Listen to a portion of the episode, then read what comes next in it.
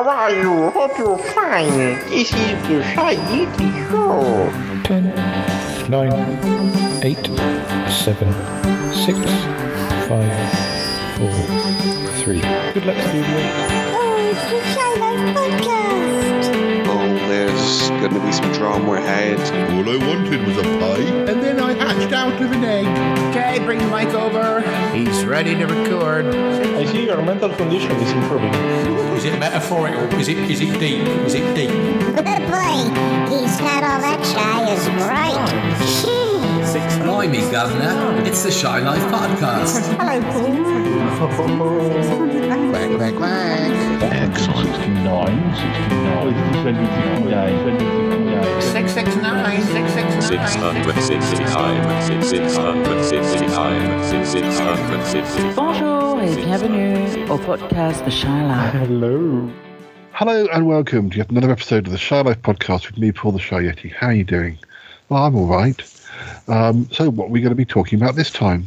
Well, uh, this is the fifth time we've done this. What is, you say? Well, uh, we have the stars of Matinee Minutiae here to tell us about the goings on of the fifth season of Matinee Minutiae, which has recently concluded. So we've got Toppie Smellie and DJ Starsage. And um, let's run the theme music when we come back. We'll get them to tell us all about season five of Matinee Minutiae. Run that theme music. Darling, it's the Shy Life podcast. Yes, well, it's a positive thing, Paul. The High Life, the Shy Life. You won't find a cast of characters like this everywhere. I mean, I'd, I'll go anywhere for a potato. Delicious. Hello, campers. How are you? You quite like a big bang, don't you? Oh, yippee. Go Shy Yeti. Oh, I hope he hasn't found out my secret. Do you think he has? I love the Yeti test. It's my favorite thing. If you thought that was bad, just listen to this. Yeah, I, I'm strangely drawn to Yeti Uncle John's ankles as well. I could eat more body weight in crisps every day. Has anyone seen my hot sausage? It's all gooey and meaty and yum, yum, yum, yum, yum. Oh, I can't wait. I can't wait for it to begin. It's the Shy Life podcast. I like that. Yeah. Look, mommy, I'm famous. Marvelous. Marvelous, Paul. Hi there. And we're back. Toppie, DJ, how are you doing? Hey. Hi, Wayne. You know, it's it's so good to see hear you. Um, it's always an adventure in time travel when we share our cup of uh, what is it, bravity? yeah. Well, uh, this is becoming a bit- this is becoming a bit of a habit. We've this is the, you know what meeting once or twice at the end of a, a season of Matinee, but this this is the fifth year we've we've done this now. So Wow. It's hard to Um, believe. It Yeah. is. and um, yeah, so shall we start at the beginning? I suppose. I Um, think so.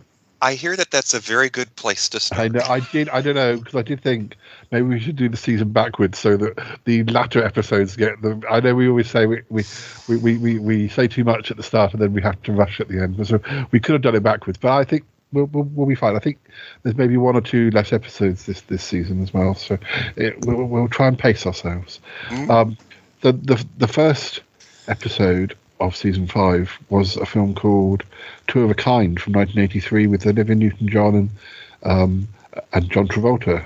Um, who selected this one? Oh, that would be my uh, guilt. Uh, so, yes, no, this that was not judgment. That was just uh, um, I, I, I, I, I just wondered uh, what what what uh, what made you choose that one? Well, from time to time, um, well, you know, we're not very timely. In fact, uh, Toppie and I have often joked that uh, the basis for many of our selections is the video store next door to the the Marionette Theater. You know, the the one that's kind of a fusion of things, as a lot of small towns have. It's a it's an Indian restaurant and it's a video store, and ah. they dabble a little, a little bit of everything. You know, it's they they lost the franchise, so they're not Hollywood Video, they're Bollywood Video. They Yeah. they may not be a chain anymore, but uh, two of a kind is something we picked in sort of a timely fashion. In that, Ah, yeah. uh, over that summer, we had uh, sadly lost Olivia Newton-John after, I believe she had had two battles with cancer Yeah. and um, she is someone that my father enjoyed, uh, as many of my picks involve. Uh, of course, uh, uh, many folks will remember her from the peak of her career uh, on screen with Grease, and this was the next collaboration she had with John Travolta a number of years later. And I picked this because I'm one to introduce folks to a film that they may not have known about, but they enjoy the players, so to speak. So um, I I was enamored by this because uh, there's just so many different personalities on this. You've got Olivia Newton-John, you've got John Travolta, and then just to throw a wrench in, or maybe uh, one of the spices you weren't expecting in the dish, we have Scatman Crothers, who was the uh, the you know the handyman guy on um, The Shining. Talk Right. about quite a different film. and maybe the the best uh, uh, uh, little featurette casting coup was finding Oliver Reed to be uh, to play uh, Beazley, who's uh, well in this movie actually the devil himself. Yes, didn't you do um, some sort of uh, little watch party of this? Because this is all coming back to me now. Uh, it's just it's amazing because it does because your seasons do co- cross across a year. It feels like about five years ago. We, but I'm thinking I remember this must have been a watch party episode.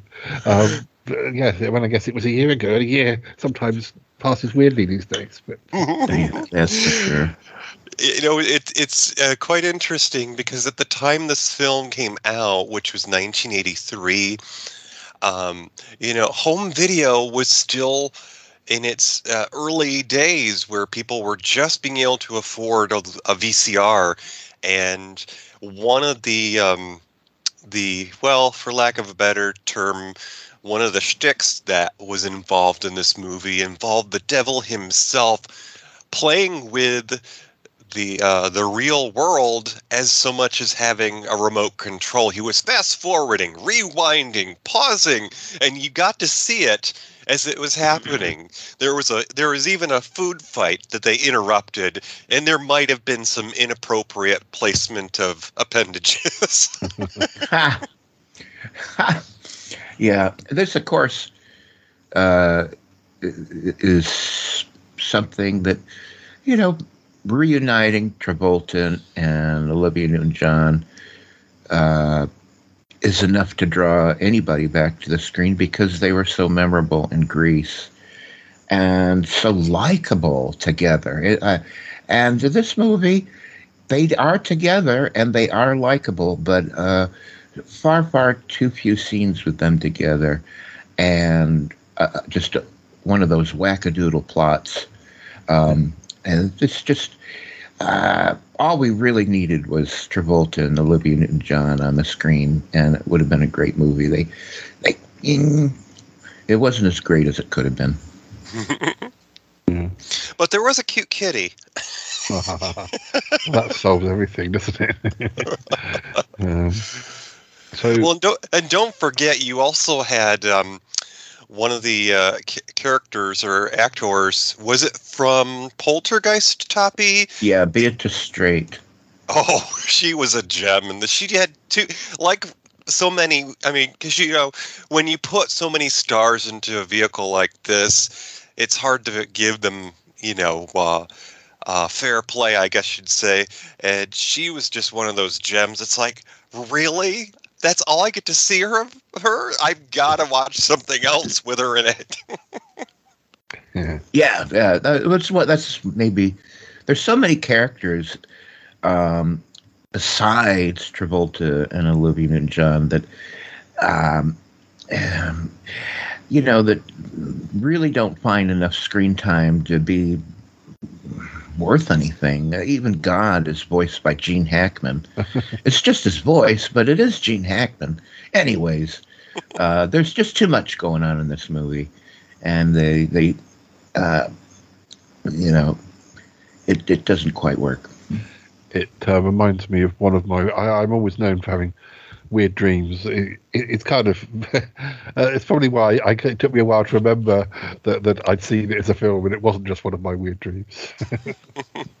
ah. Uh, now, the next film you re- reviewed was How to Make an American Quilt from 1995, which starred Winona Ryder and Ellen Burstyn. I don't really know that, but I know it says um, it's based on a novel by Whitney Otto. Yeah, this was a film that uh, is uh, well going on that theme of tribute. Of course, two of a kind being uh, in tribute to uh, the, um, Olivia Newton-John. Uh, How to Make an American Quilt was something that I chose because I, I had a, a, a, fond association with it. Um, a favorite teacher of mine from my school years had recently passed away and it sparked a memory when uh, I was in school. It was okay because I was in a small town uh, to watch films in class. Nowadays, of course, you know you you you have the copyright police coming through, but uh, we would often read a book and then see the film to compare and see what the process was and how to make an American quilt was something that I had seen on television at that time, uh, a couple of years after it came out. And I remember bringing a copy of this into my favorite English teacher's classroom. And um, I just thought that this would be a great way to remember that teacher and to pay tribute to teachers because, uh, well, as as Toppie would say, uh, you know, might attest to like with Ellen Burstyn, because I think he's more familiar with her career. Um, each of the actors represented a character with a piece of the story. Yeah, it's a, a, a memorable movie, uh, a movie that should have and was and should only be uh, directed by a woman, and uh, that was Jocelyn Moorhouse. And the cast is phenomenal. Uh, Winona Ryder, Anne Bancroft, Ellen Burstyn, Kate Nelligan, Alfre Woodard. These are all strong actors, and this is a sublime, wonderful, wonderful movie. Yeah. So it's one I recognise the title of more than knowing much about it. But uh, um, but uh, moving on to the next film, that's a relatively modern film for, for Matinee Minutiae. I might be wrong. Is it your most recent film? It's from 2021, Swan Song. Sometimes we do that. I mean, on our way in and out of the video store. Those youngins, they keep talking about the things they've seen in the parking lot. uh, well, Swan Song was something that I picked up on uh, over the summer when we have Pride months. A lot of the streaming services will categorize films. You know, uh, this is our collection of films recognizing Pride Month. They're directed by or acted by uh, queer personalities. And so uh, Swan Song was also perfect because I think in the timing, uh, we were able to pay tribute to the star Udo Kier, and I believe it was his birthday around then. But you know, this is somebody who, again, um, I had the advantage of having a, a co-host who may know a little bit more about a person's, you know, background, their career. Udo Kier has been in so many more things, and this is just simply my first glimpse of him. Uh, but hubby has uh, made an effort to try to familiarize me, and we have a copy of, uh, well, a film that Toppie has warned me is possibly cringeworthy, and uh, just an honorable mention. It was um, Flesh for Frankenstein.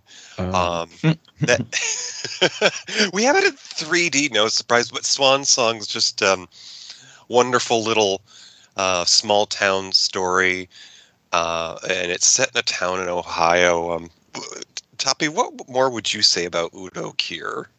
Only that I'll never forget it. What a movie!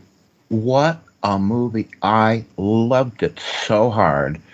Uh, first of all, uh, Jennifer Coolidge is in many scenes, and she delivers. Well, so does the star uh, with a, a phenomenal. I don't know. I'll just call it a lifetime achievement performance. Like, I, I he's absolutely unforgettable. It's a man in his twilight years who is very reluctantly enlisted um, to return to his hometown where he was once queen of the hairdressers um, because uh, he's got to do the hair of, of someone who recently passed and only he can do it uh, and he doesn't want to but he he he's uh, he does he gets himself out of this dreary life he's been living in a nursing home where we see him just uh, uh, uh, what do you want to call that kind of behavior when you do something over and over? Repetitive behavior folding napkins.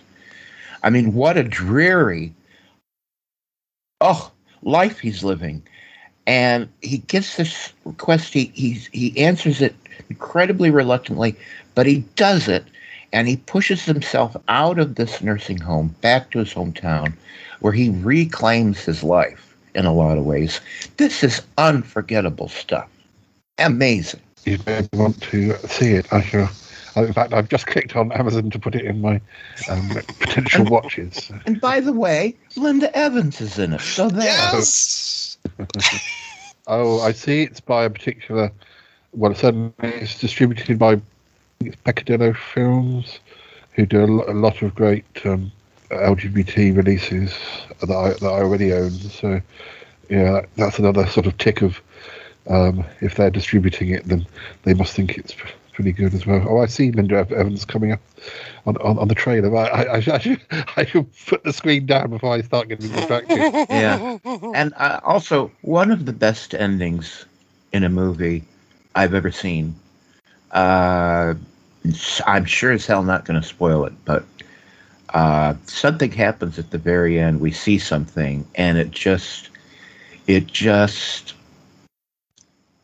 it's amazing It, it, it and uh, on that note, not giving away anything. It's a f- it's a very charming and heartwarming moment. That's almost a passing of the torch. yeah yeah So the next the next film that you discussed, I I think I have seen this, but uh, but it's been a while. But I was a, I was quite a fan of John Irving back in the nineties and read quite a lot of his books. But often, like I do, I read far too many in one in one sort of year or two, and then kind of withdraw and then don't go back again for years. The same happened with me with Stephen King for for many years. But uh, the world according to Garp is definitely one of the ones I read, and I think I managed to chase a copy down um, back in the nineties, which would have been harder to do than it is today. But uh, um, the film stars Robin Williams and Glenn Close. Um, uh, who chose that one?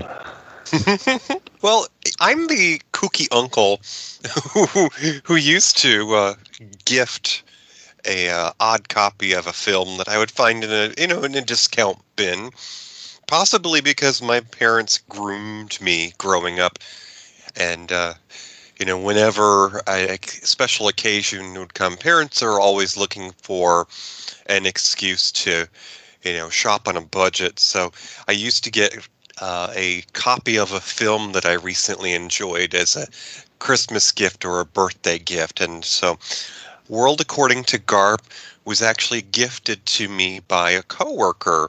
And this was uh, one of my first experiences, sort of in the 21st century remote employment realm. This is somebody that worked for the same company as me, but is out of another office, and we have yet to date to meet in person.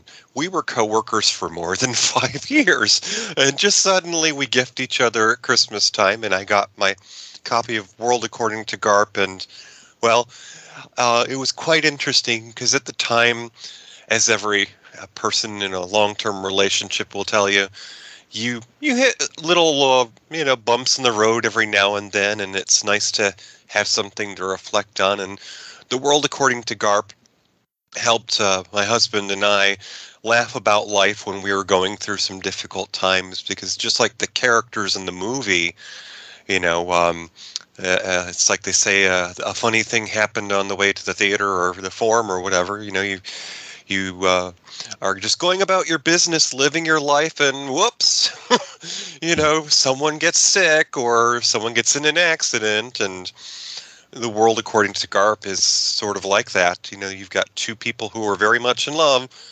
and they're getting basically uh, everything everyone is told is your goal in life. The cute little house, the, the the little white picket fence, and your you know two and a half kids, and bam, something happens that just uh, takes the car into the ditch, and you've got to figure out how to overcome that.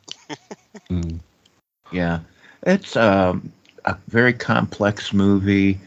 Uh, it, it's an emotional uh, ride uh, and absolutely worth seeing. And it's very, very interesting considering this was 1982. So we're seeing three very early performances by these actors Robin Williams, John Lithgow, and Glenn Close. This is really early on in their career. And by the way, Lithgow and Close were both nominated for Best Actors from this movie. So uh, there's a lot here. And it's also very worth noting that this movie, well, and it and it comes from the book. Let's remember that this was uh, a best-selling book, but the character that John Lithgow plays is a trans person, and considering it's 1982, mm. uh, you, I don't think they make one misstep that makes it cringy. I think they do a really good job. You can see this today and feel like they done his they done this character good. I mean, they did not. It is not at all cringe thrillers. It's almost as if it could have been made today uh, with you know our current woke um, you know sensibilities. So that's in and of itself the John Lithgow character is almost worth just watching it to see how they handle that. But it's a you know it's a roller coaster, and I'm not even sure. I guess I'm not sure I can call this a feel good movie. It wants to be, but it's pretty heavy. It's pretty heavy. Oh, and Jessica Tandy's in it. So oh, there. Yes. One of my favorite '80s personalities. It's fu- it's funny um, uh, uh, going back to the book, and it's, and it's the same with a lot of famous authors that their later works are really, you know, the titles. You know that you hear the titles, you know the titles, um, whether it be Stephen King or it be John Irving. Their, their early works, are, their titles are really well known, but it's harder to know if you want to come and perhaps read a Stephen King book from 2020 or or a John Irving book from the 21st century that you wouldn't necessarily know which one to start because the name the ti- somehow the titles don't carry the same sort of weight because the the focus on them isn't as much as as a writer gets older or or or probably not just writing but uh, World According to Garp must be one of John Irving's um, most famous titles. I think so. And I, I never read the book, and I never saw the movie until we watched, or I watched it for Matinee Minutiae and uh, I'm sure glad I, I finally saw it. Good heavens, what was wrong with me?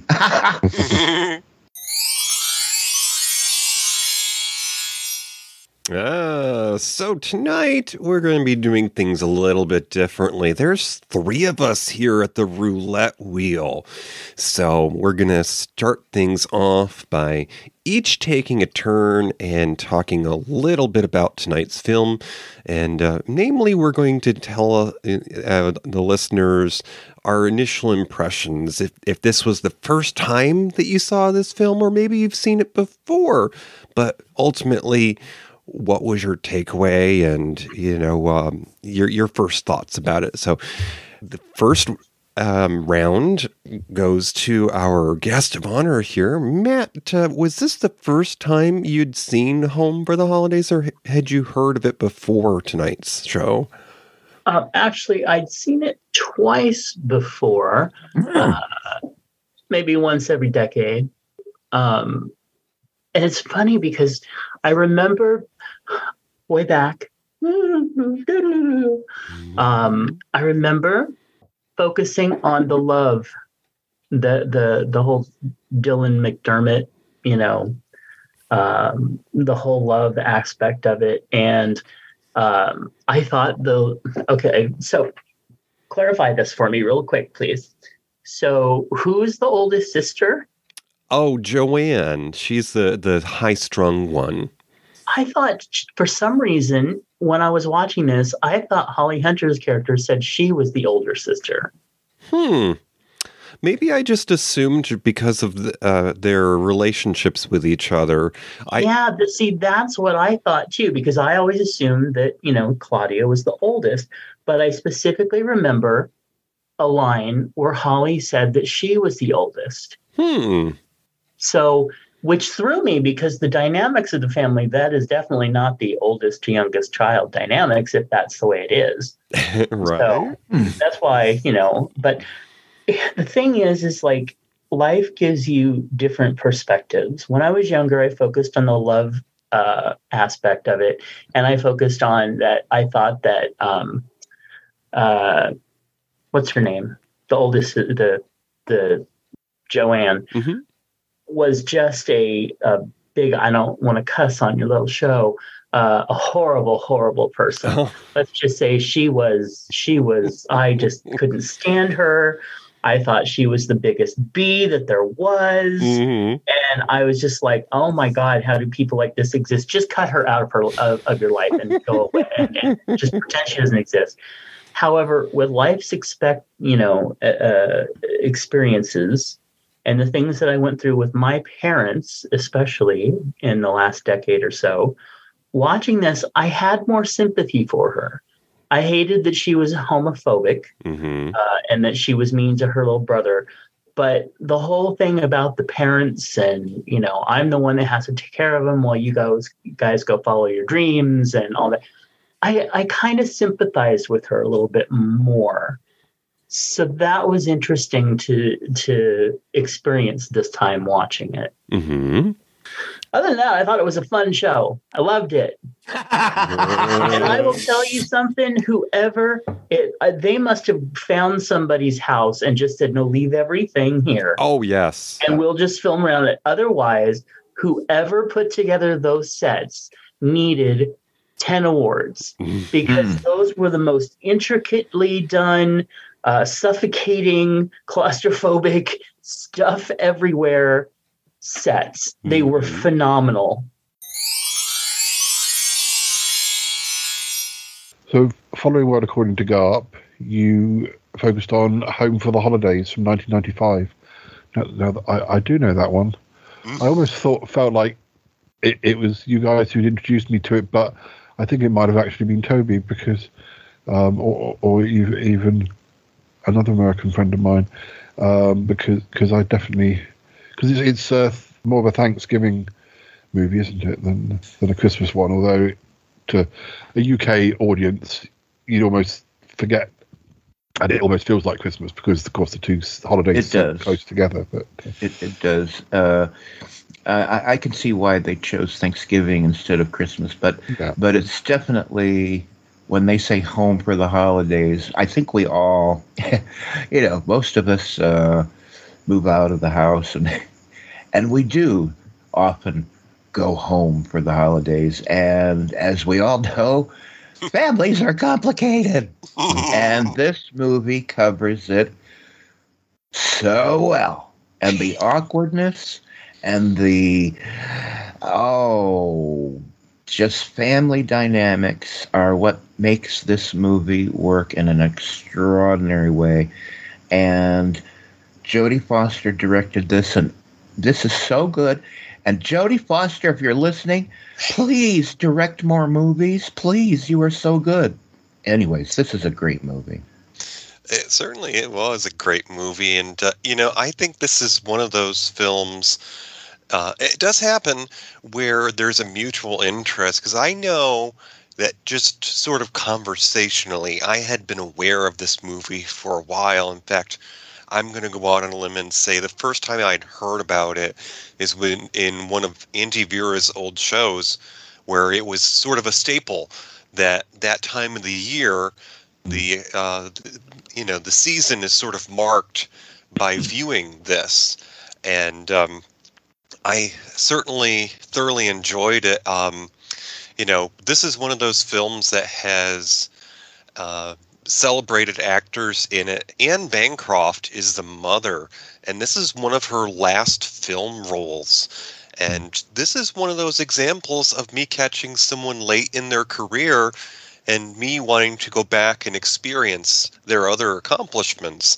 You know, it's like I'm late to the party. What?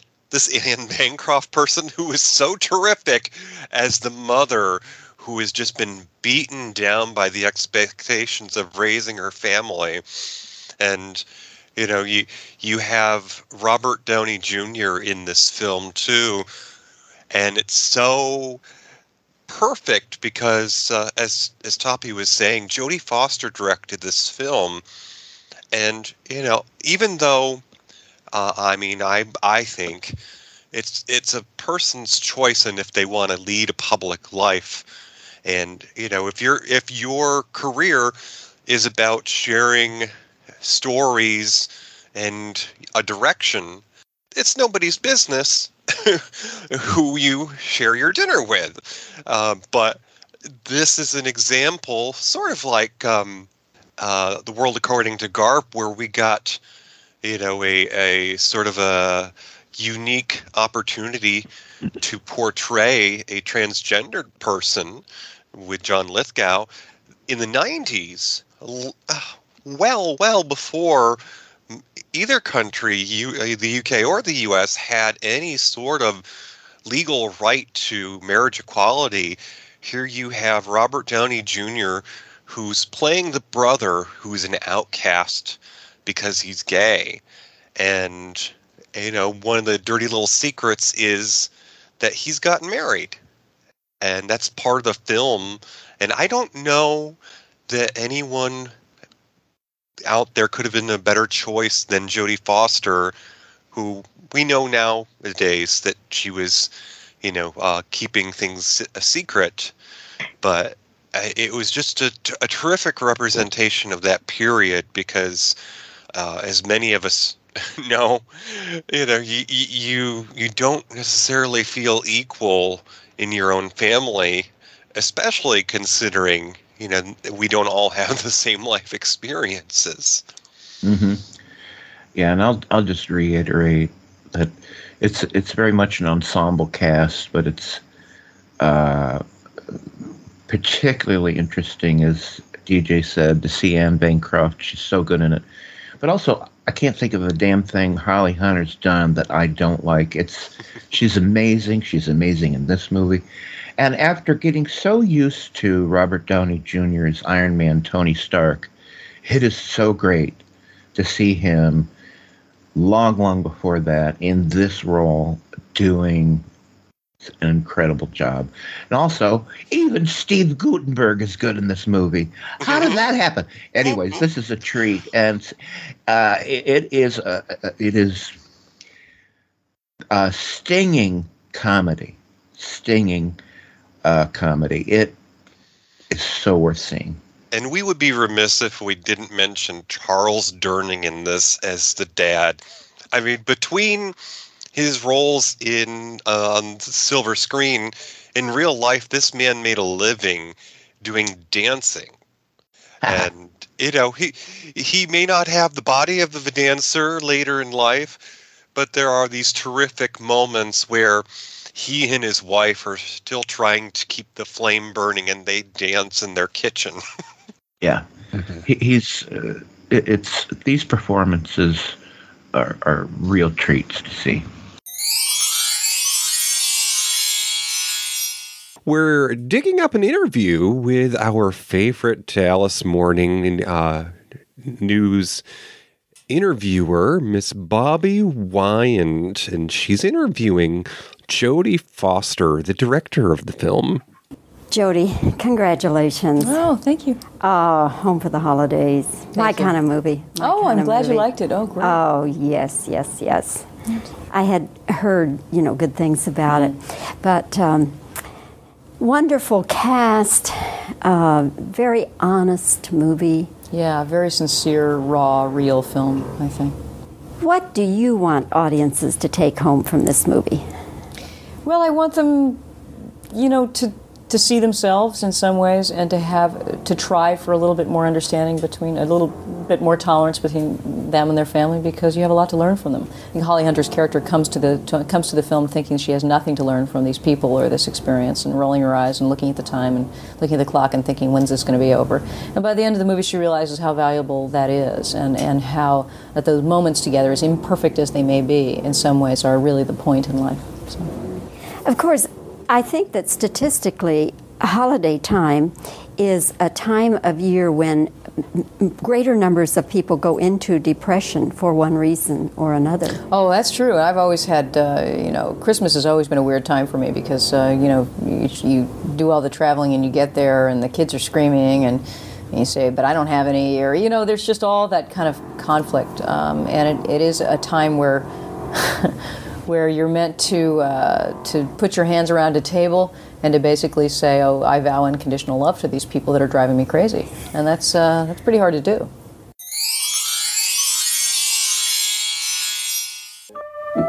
Good evening, and welcome to the beautiful historical Marionette Theater. The holidays are upon us, and this evening we're visiting a holiday, a Christmas classic set in the late 40s. It's a Yes. comedy drama, and uh, many folks will have seen it for the first time on late night television, don't you know? Well, Okay. please grab your seats. The show is about to begin. Now, your, your next choice, you went re- really far back to 1947 for Miracle on 34th Street, um, uh, uh, starring Maureen O'Hara and Natalie Wood. I, I, I don't think I've, I don't think I've ever seen that. Oh, wash your mouth. Tell me more. I think I may have chosen this, didn't I? You did. Yeah, and and listen, I grew up uh, watching this on TV every year. It was often played on television in America in the '70s, and uh, it, you know, it's it's just like it's a perennial classic for me, and uh, I'm glad we did it. Uh, Maureen O'Hara, you know, uh, and John Payne are very likable. Uh, a young uh, Natalie Wood plays the girl, and of course Edmund Gwenn is unforgettable as a really, really authentic, likable Santa. In fact, the conceit of the whole movie is, and it uh, it kind of you kind of never really know, is he really Santa or is he just kind of a pleasantly goofy, crazy old man? and uh, it pulls it off. Uh, what can I say? If you if you haven't seen it, I, I can't imagine anyone lo- watching this movie and not loving it. One of the really fun things about this movie is that uh, it features uh, the, the the famous Thanksgiving Day Christmas uh, uh, parade in New York City, and they actually took their cameras and their actors to New York City to actually put them in places where they're caught in the real parade. So that's not a, a soundstage uh, fake parade. It's the real Macy's Thanksgiving Day parade. And it's kind of, that makes it kind of interesting, a little bit of realism there and uh, all you know i mean they're still doing macy's thanksgiving day parade it's still a thing on tv and it's kind of interesting seeing it uh, way back then in, in 1947 or 46. So that's interesting. And, um, you know, uh, there's a little bit of magic, magical realism, magical feeling, uh, and it's a lot of fun. Yeah, and uh, as somebody who has, uh, you know, identified themselves as a retail widower, because my other half has worked in stores, and you know, we we didn't always have uh, days off together. Miracle on 34th Street is just a, a very sort of uh, glimpse at that period in the world. That's right. You know, Maureen O'Hara is your husband. Right? she is she dedicates her entire life to that store.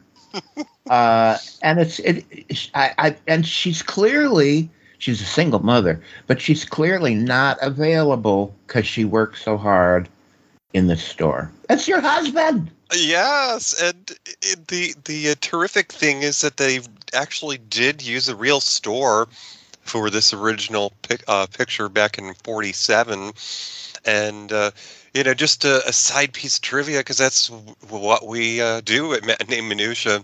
Years later, when they remade the film, they could not get the sign off or endorsement for Macy's to use the Macy's name because they don't, you know, they didn't want to risk the chance of it of uh, children questioning whether or not there was a Santa Claus. So we made up a store name. oh, really? I didn't know that. Yeah, this was remade uh, in 2009. So, uh, so they didn't use Macy's, huh? No, they came up with the name. They called it Coles, but of course, it's not spelled the way that the more recent Coles is. It was C O L E apostrophe S. Yeah.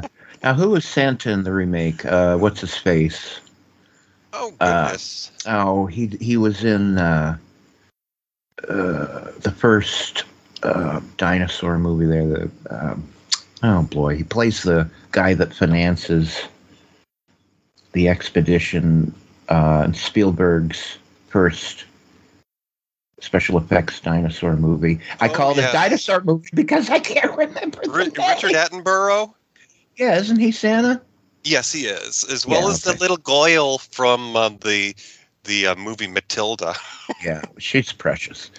Um, hard hard to choose between those two actors, Edmund Gwenn as Santa, uh, and the uh, the Santa in the 2009. They're they're both pretty authentic, but I'll stick with my Edmund Gwenn from 1947. He's the best Santa. We, you've got the Return of Santa in your next choice. Uh, I think this was your Christmas um, episode. Get Santa from 2014 with Jim Broadbent.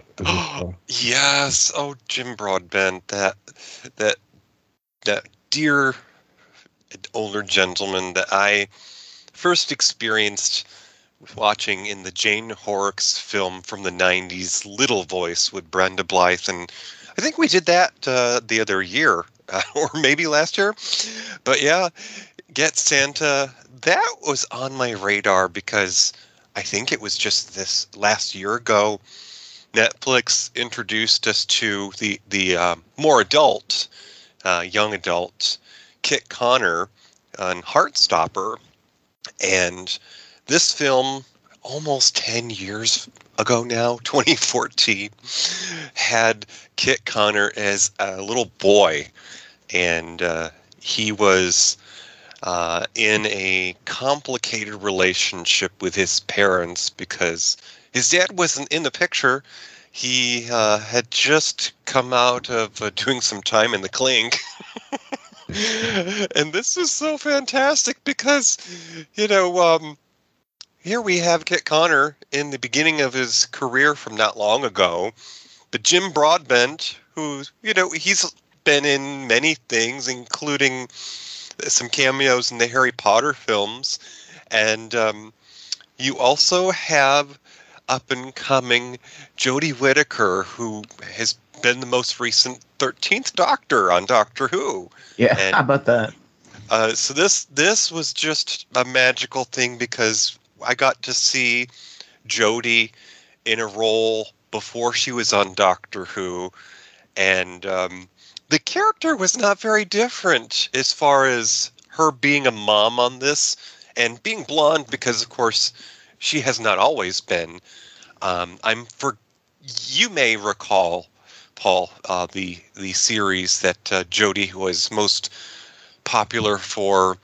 Uh, I think it was with David Tennant, that Oh, uh, sort of yeah. detective beach show. Yeah. Anyways, but yeah, Get Santa. Oh goodness, another Santa Claus experience. Toppie, how did you feel about Jim Broadbent? Oh, he's very likable. Uh, you can't help but like him. Uh, and uh, yeah, I, I mean, it's it's um, there, there. There's really no surprises in this movie. Everything unfolds kind of pretty much the way you think. Uh, there, uh, there's no twists or turns, but still, it's very likable. I enjoyed it much more than I thought I would. That uh, Jodie Whittaker show you were talking about, well, the show that she was in was Broadchurch. Oh yes. Um, actually, there's a film um, that, if you haven't done it, I don't think you've done it, um, that she's also in called Venus from 2006. That's her fil- feature film debut, and that that's sort of like a um, o- older characters and she being the younger character in it, and that's a good, that's a good film. That seems like a very Matinee Minutiae type of film as well. I'll Yeah. to track that down. a lot like Miracle on 34th Street, um, where you've got Santa. This movie doesn't quite play with that conceit uh, because you. This is really Santa. I mean, he's really got magic reindeer, and it's really Santa. It's not like so. It's a little different, but it's charming. It's sweet. It's Christmassy, and a lot of people will love it for that. And and uh, it, it's a nice movie. And uh, not really a spoiler, but you know, part of the story is a rescue because Santa's sleigh breaks down, and uh, Kit Connor, as a young boy, has to save Christmas basically with his recently reunited dad, who just came out of the clink. and we get to see how Santa uh, tries to cope on the other side of the wall, and it's it's actually That is- comical. Okay, that that is maybe okay. Santa trying to be cool and being coached to be, you know, a man you don't mess with in prison is a killer. It is so funny. My God. It's worth seeing just for that. Just for that. It is so awesome. Now, moving into the new year, your first uh, episode concerned the TV show Gilmore Girls, which ran from 2000 to 2007. It's a show that I know the title of, but I don't know much about. Oh goodness. Um, well, Gilmore Girls has such a great cast. I mean, um, is his name Ed Herrmann plays the grandfather in this, and of course, this is the later years of his career. He uh, got his start in the late '80s in such films as Bette Midler and Lily Tomlin in Big Business. He plays a lawyer but uh, plays a similar type in this as, as one of the supporting cast. Gilmore Girls is something that I was introduced to by a roommate that I had in Colorado. This was a college kid who grew up in a single parent family, and um, it was a few years uh, apart from my age. So he had a greater appreciation because this is what he watched uh, as he was in his high school years. But Gilmore Girls is such a a perfect medley of the the story of being a single parent and being in a small town because it's it's also about you know being under the microscope. When you're in a small town like that everybody knows your business. So of course everyone knows the the uh, the young mother who stubbed her toe as they say when you have a kid and you don't have a ring on your finger and well it's no mistake that uh, her parents the grandparents in this were well to do because uh, you know they had high standards and well she fell from grace.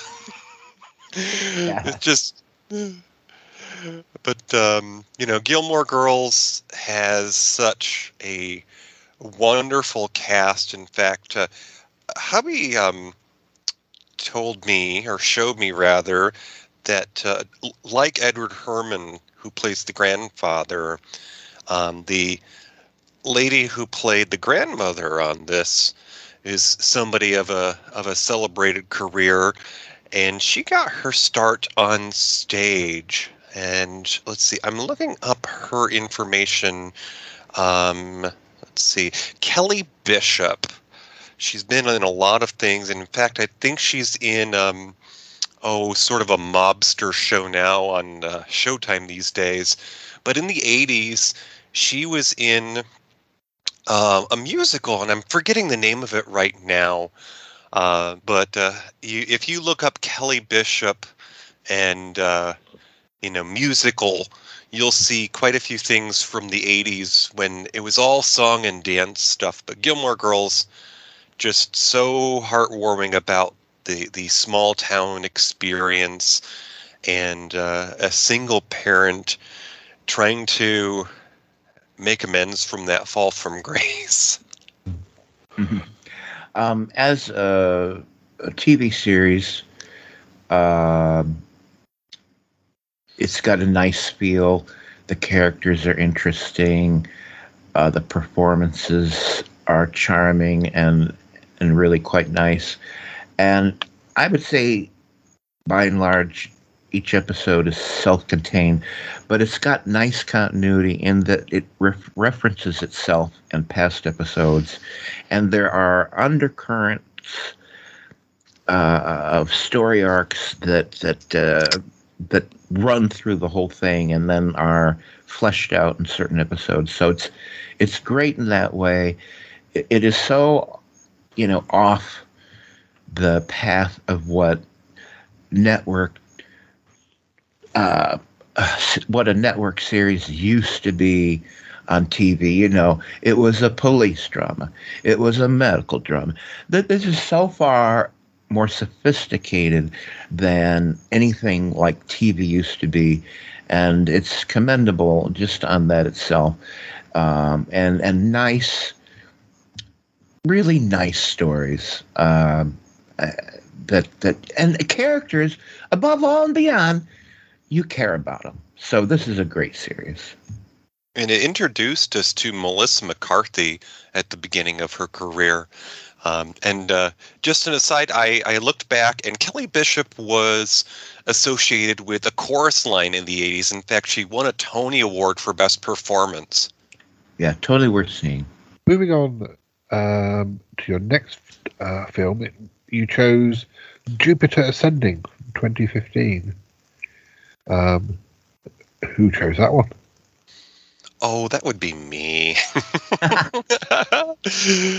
this is something that is sort of a, a related thing. In fact, uh, I, I, will give you a sort of a, a kernel, a breadcrumb, if you will, going into our sixth season, and I know we'll get to more of that later. But we're inspired sometimes by things that are related. And Jupiter Ascending is something that I had been thinking about for a while because it has strong resemblances to other things we've talked about before, including Flash Gordon. And this was very inspired by that sort of, uh, you know, uh, spacefaring adventure with a, a hero that's battling an unknown force, and of course, everybody in their ordinary everyday life on Earth is unbeknownst to this. Just you know, it's uh, it's sort of like Men in Black, where there's danger everywhere in everyday life, but most people are just oblivious to it. And this uh, this just uh, reminded me a lot of Flash Gordon in the grandeur and the spectacle of these scenes and the costumes and I'll leave but you. but uh, but but in no way, in no way tongue in cheek. Like Hmm. Flash Gordon. This is this movie is there's there's none of the uh, wink wink. We're being clever. Right. Um, yeah, but but yeah, I get I get the um, well, it creates a world, and we know that the people that created this, they wrote it and directed, and I'm going to pronounce the name wrong, but I know DJ knows how. Wak- Wachowski. yeah, I think you're right. Yeah. Okay. Um, uh, I don't think we call them the Wachowski brothers anymore, but the, they're the Wachowski sisters. Interestingly enough, uh, and uh, they did the Matrix. So if you remember the kind of things you saw in the Matrix that you, you that made your jaw drop, like I've never seen that before in a movie. This movie has similar things. Your your jaw's going to drop. You're going to go, "Holy Jesus! How did they do that? That's amazing." Uh, so, and and interestingly enough, yes, there's CGI in this, but but they much more used practical effects, and you're not going to believe what you see. Uh, uh, other than that, I mean, uh, it's a space opera. It makes a world. Um, you know, I, I talk about you know caring for the uh, about the characters and what happens to them, like uh, Gilmore Girls. Uh, is probably what's really lacking for me. Is I, I, every, there's a lot going on, and at the end of the day, I'm not sure I cared a hell of a lot, but you will see things that will make your jaw drop. And there's a lot of other reasons to see this movie. Um, but uh, it's, uh, you know, 2015 was a long time ago. and uh, it's amazing what they did in this movie, special effects wise. I mean, eh, the other part of this that was so appealing to me, in that you know, it it sort of um, recreates the the uh, energy and the excitement of Flash Gordon, is that it has Mila Kunis in it in possibly one of her uh, first film roles outside of her run on that '70s show. Not only is it a Wachowski film, but we also have some other talents in here that we've just been introduced to around that time. Like, I mean, who wouldn't like to have their day saved by Channing Tatum on rocket boots? and uh, we have. I have to say, maybe this may be shallow, and I don't care. uh, the fact that he's in this movie and he's stunning helps a lot. but we also have Maria Doyle Kennedy, and she is uh, playing the lead character's mother, who's you know she's a a lady who gets uh, well, she's a toilet cleaner, as Toppie would say. Yes, that's right. I forgot about that. hey, she's a she's a goddamn toilet cleaner in space. this is the one time Toppie had an opportunity to see his life's fantasies played out on screen. oh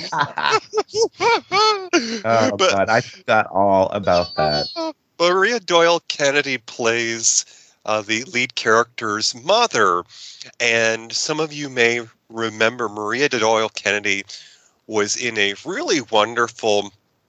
I want to say UK series, but I think it was filmed in Canada, and it was um, oh, that show about the clones. Paul, Paul do you remember the show about the clones? Not the humans. It was Orphan Black. Oh yes. So Maria Doyle Kennedy was a mother figure in the Orphan Black series, which you know had uh, uh, the wonderful Tatiana Maslany. But anyways, Channing Tatum, Maria Doyle Kennedy, and up and coming Eddie, Eddie Redmayne, who most of you will know from the Fantastic Beasts series, and this was a, a treat to see because, as I say sometimes, I like to experience actors out of their element. And uh, my favorite thing is to watch films where comedic actors are in serious roles. They're they're branching out. Well, Eddie Redmayne is playing a baddie in this, and that's the polar opposite of his characters in Fantastic Beasts. So, you know, if if you have enjoyed him as a good guy, see see how powerful he can be as a bad guy. Now, uh, your next film, I actually um, confused this with another film to start with because it's Murder by Natural Causes, and initially I thought, oh, it's that one with Peter Falk in, but that's Murder by Death. But the weird Murder thing by- is, I mean that Murder by Natural Causes was made by the makers of Columbo, so uh, there was a there was a Peter Falk connection, but it's not the film I think it was. So I don't know anything about this one. So I chose this one, and I, I just because I, I saw this when it originally aired in 1979. Um, television. It was made for television, uh, and I never forgot it. It was just a clever, clever, fast-moving mystery. It's a crime mystery, and it was created by uh, the the uh. It was written by uh, by the creators of Columbo. It's got a lot of of that. I mean, they're good at that stuff, uh, crime mysteries, and this movie has it all. It's a very small cast, um, uh, and it's Hal Holbrook, Katharine Ross. I mean, these are veterans. Uh, they don't miss a beat. Richard Anderson, uh, we know him from Six Million Dollar Man and The Bionic Woman. He was, uh, who'd you call him? Who is he in that? Uh, anyway, yeah, uh, Ma- um, Max Goldman. Was Uh, that his name? uh, geez, now I can't remember. But anyways, he was he was he was Steve Austin's boss man, uh, Oscar Goldman. Oscar. Oh God. Okay. Anyways, and then Bar- Barry Bostwick. Yeah, Barry Bostwick is in it, and uh, this is a tight, nice little. Uh, you don't really know what's going on kind of movie. I mean, you it's clear what's going on, but you're led down paths uh, that turn out to be false. So it's clever, it moves fast, it's a mystery, uh, and very satisfying. And uh, it sounds old, 1979, and it is, but it's a nice piece of television uh, film. And um, the thing I, I I didn't know until I researched it is, uh, you know, Columbo, the first iteration of Columbo by uh, Richard Levinson and William Link was a stage play. That was their first iteration of Columbo. And then they brought it to, to a television movie. And then it became, you know, an ongoing uh, event. Uh, uh, uh, but this movie feels exactly like, oh, this this was written for the stage. This is another thing they wrote for the stage, and then said, eh, uh, let's make it into this TV show. Uh, because it plays. I mean, you can see everything uh, in this movie. You can see, I could see exactly how they would have done this on one set. And that's not a put down. I mean, ever see Arsenic and Old Lace? One set. Uh, and it's great.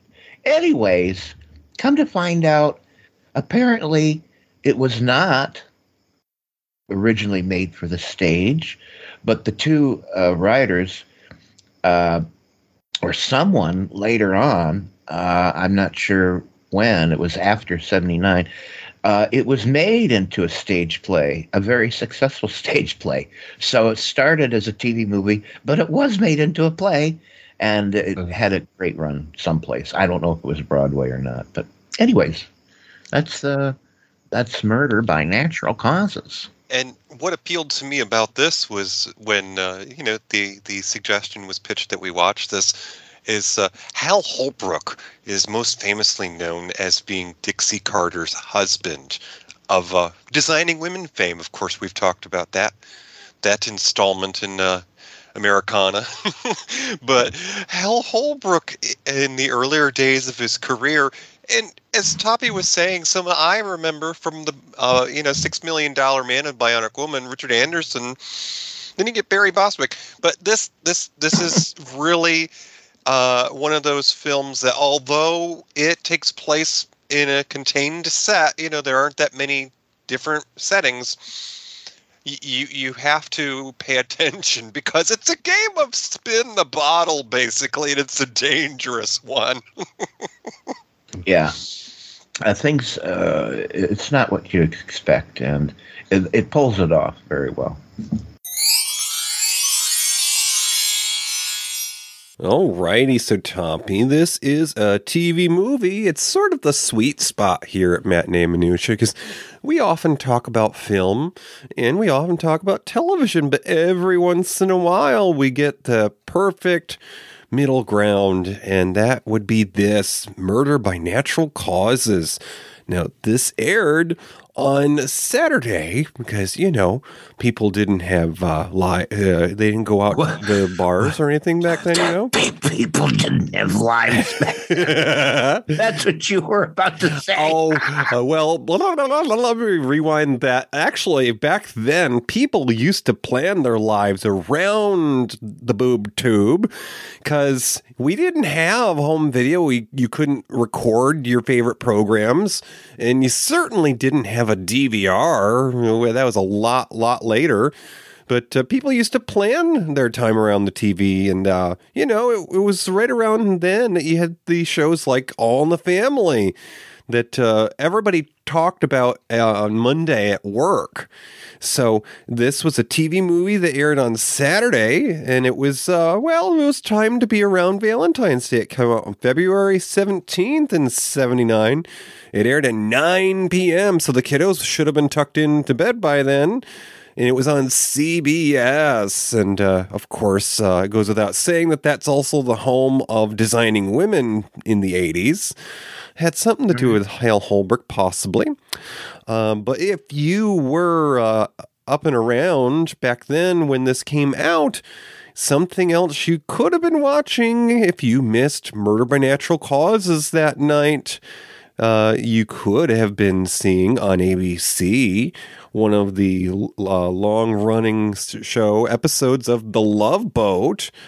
Or, because this was a you know TV movie, it was more than an hour. Also in that time slot from the uh, 9 to 10 time would have been Fantasy Island over there on ABC. And then over on NBC, because there were only three networks back then, folks, you could have been watching BJ and the Bear. It was a show about a truck driver whose uh, companion was a primate. He was an ape or an orangutan. I, I forget which. I can't remember. Yeah, it was basically like a TV version of that Clint Eastwood movie. Oh, yes. Any Which Way But Loose with Ruth Gordon. Ruth Gordon. Everything comes back to Ruth Gordon or uh, Star Trek. Oh yes, that that. Why wasn't Ruth Gordon ever on Star Trek?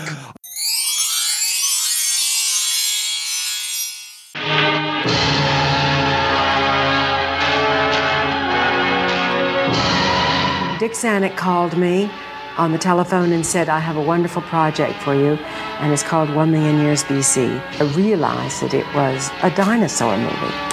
And I called him back and I said, I don't want to make a dinosaur movie. He said, But you have no choice in the matter, dear. You're under contract here, so you'll go.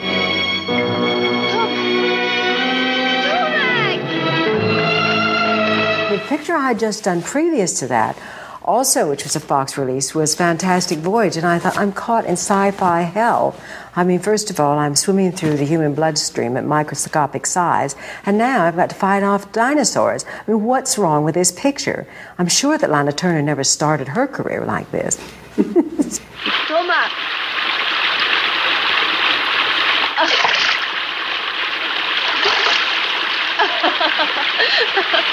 The thing that changed my mind completely was the, the, the next issue of Time magazine came out, and when I got it on my doorstep, it had the whole issue was about swinging London and how everything was happening in London, and there was this whole cultural revolution, Carnaby Street, and all this. And I thought, well, that can't be too bad. You know, I'll go to London, I'll do this turkey, and then everybody will forget about it, and I'll have myself a great time. So I sort of happily got on the plane, you know, and to, to go to, to London and to shoot in the Canary Islands, which is far removed from the streets of London, and we were, we were shot at all these scenes on the top of Tenerife and Lanzarote Islands in the Canary Islands. And you had to drive from a pensione all the way out to where it was just lava rock, no telephone poles or anything. And it was snowing, it was freezing, freezing cold. And I got the worst case of tonsillitis and I almost died from it. I was frozen, frozen solid. Next up, uh, you went back to 1966 to discuss One Million Years BC with Raquel Welch and Did we do that? Yeah, sorry. I, I think that's another one we chose to do because someone passed. Raquel Welch passed, Yes. and uh, we just we just decided. Well, Raquel Welch made a lot of movies, but the th- the movie that landed her on the map and made her a household image and name uh, because that that iconic picture of her in those uh, animal skins. I mean, that picture was everywhere, and it launched her career. Um, but one million years BC is is a science fiction. Well, yeah, it's science fiction, right? Um, it's it's it's a it's it's a vision of what life might have been like in caveman years. Now, don't ask me why humans and dinosaurs are together, but whatever. Uh, it's fun. It's 1966. It uh, it's it's got um, you know. Uh, is it Ray Harryhausen? Does he do the effects in this? If it's Now not him, it's one of his contemporaries. Yeah. Anyways, uh, look. I mean, if you want, if you want to see the movie that launched your career, you know, this is it, and it's fun. A little dated, but it's fun. Oh, it, it- and it, it's just uh, you know it's a perfect example of you know this name, but see how they got their start. And as Toppie was saying, her uh, Raquel Welch's character in this film was uh, a lot of people's uh, image of beauty for that period, and you know we even get to it. I think you you mentioned this Toppie on that show was in Shawshank Redemption when that was made into a film the poster of Raquel Welch was in the film. It was in the prison cell covering up their escape path. That's right. Yeah, um, that was you know a wink and a nod, uh, but it it, it it it was timely because everybody had that poster. That that poster was everywhere. By the way, I just looked it up, and yes, the great, and I do mean great, Harry. Uh, uh, oh God, his name just Harry Harryhausen. That's not his name. Ray? Ray. Har- Thank you, uh, Ray Harryhausen, who did the special effects for so many movies in the fifties and sixties. Uh, and he did stop motion photography or animation, I should say. And he was brilliant at it. This is the kind of thing that made the original King Kong move on the screen stop motion animation where 3D models were uh, animated. And he just came, he, he just became the guy. If you needed that kind of thing, he was the man to go to and they got him for one million BC. And uh, so the the creatures and and whatnot that uh, you know plague our poor cavemen and ladies uh, are done by him. And uh, you know, it's it's not CGI. It's something something different, and it's got its own feel. A lot of people, you know, dismiss it, but uh, for me, Ray Harryhausen has a place in cinema history that he's a king. Uh, I, he's like, wow, this man, wow. Anyways, so if you just want to see something he did, it's another reason to see One Million Years BC. Um, next up, you chose the film The Paper Chase from 1973, uh, comedy drama. I don't know that one. It's got Timothy Bottoms, Lindsay Wagner, and John Houseman. Yeah, I chose this one. Again, this is a movie I didn't see when it came out. I was far too young. I, if I had seen it in 1973, I don't think I would have appreciated it. I saw it around 1980. Um, and uh, no, it would have been before because I saw it on TV. Uh, anyways, this is a brilliant movie to me, to me uh, about a student who's who's going to law school. You know, one of the best law schools, the best, and it shows his first year uh, from beginning to end, um, and uh, it shows his academic life. It shows his personal life. Um, the performances are are brilliant. It, it has the mark of an early '73 movie, in that it feels like a early '70s movie. To- totally different from uh, what Hollywood used to be. These performances are natural. The filming is on location. There's nothing stagey about it, and uh, you've got great performances, a great story. Lindsay Wagner, of course, the Bionic Woman, she was famous for that, but you see her here in this movie, and you can see, like, you know, damn lady, you were good. You were good, and you should have been in more movies.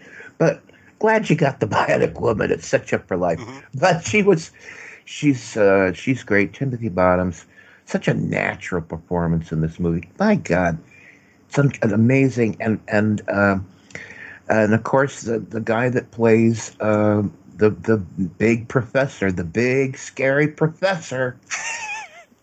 uh it's it's the performance of his career. I mean, it came late in life for him, but this is it. I mean, it's the movie he was born to play.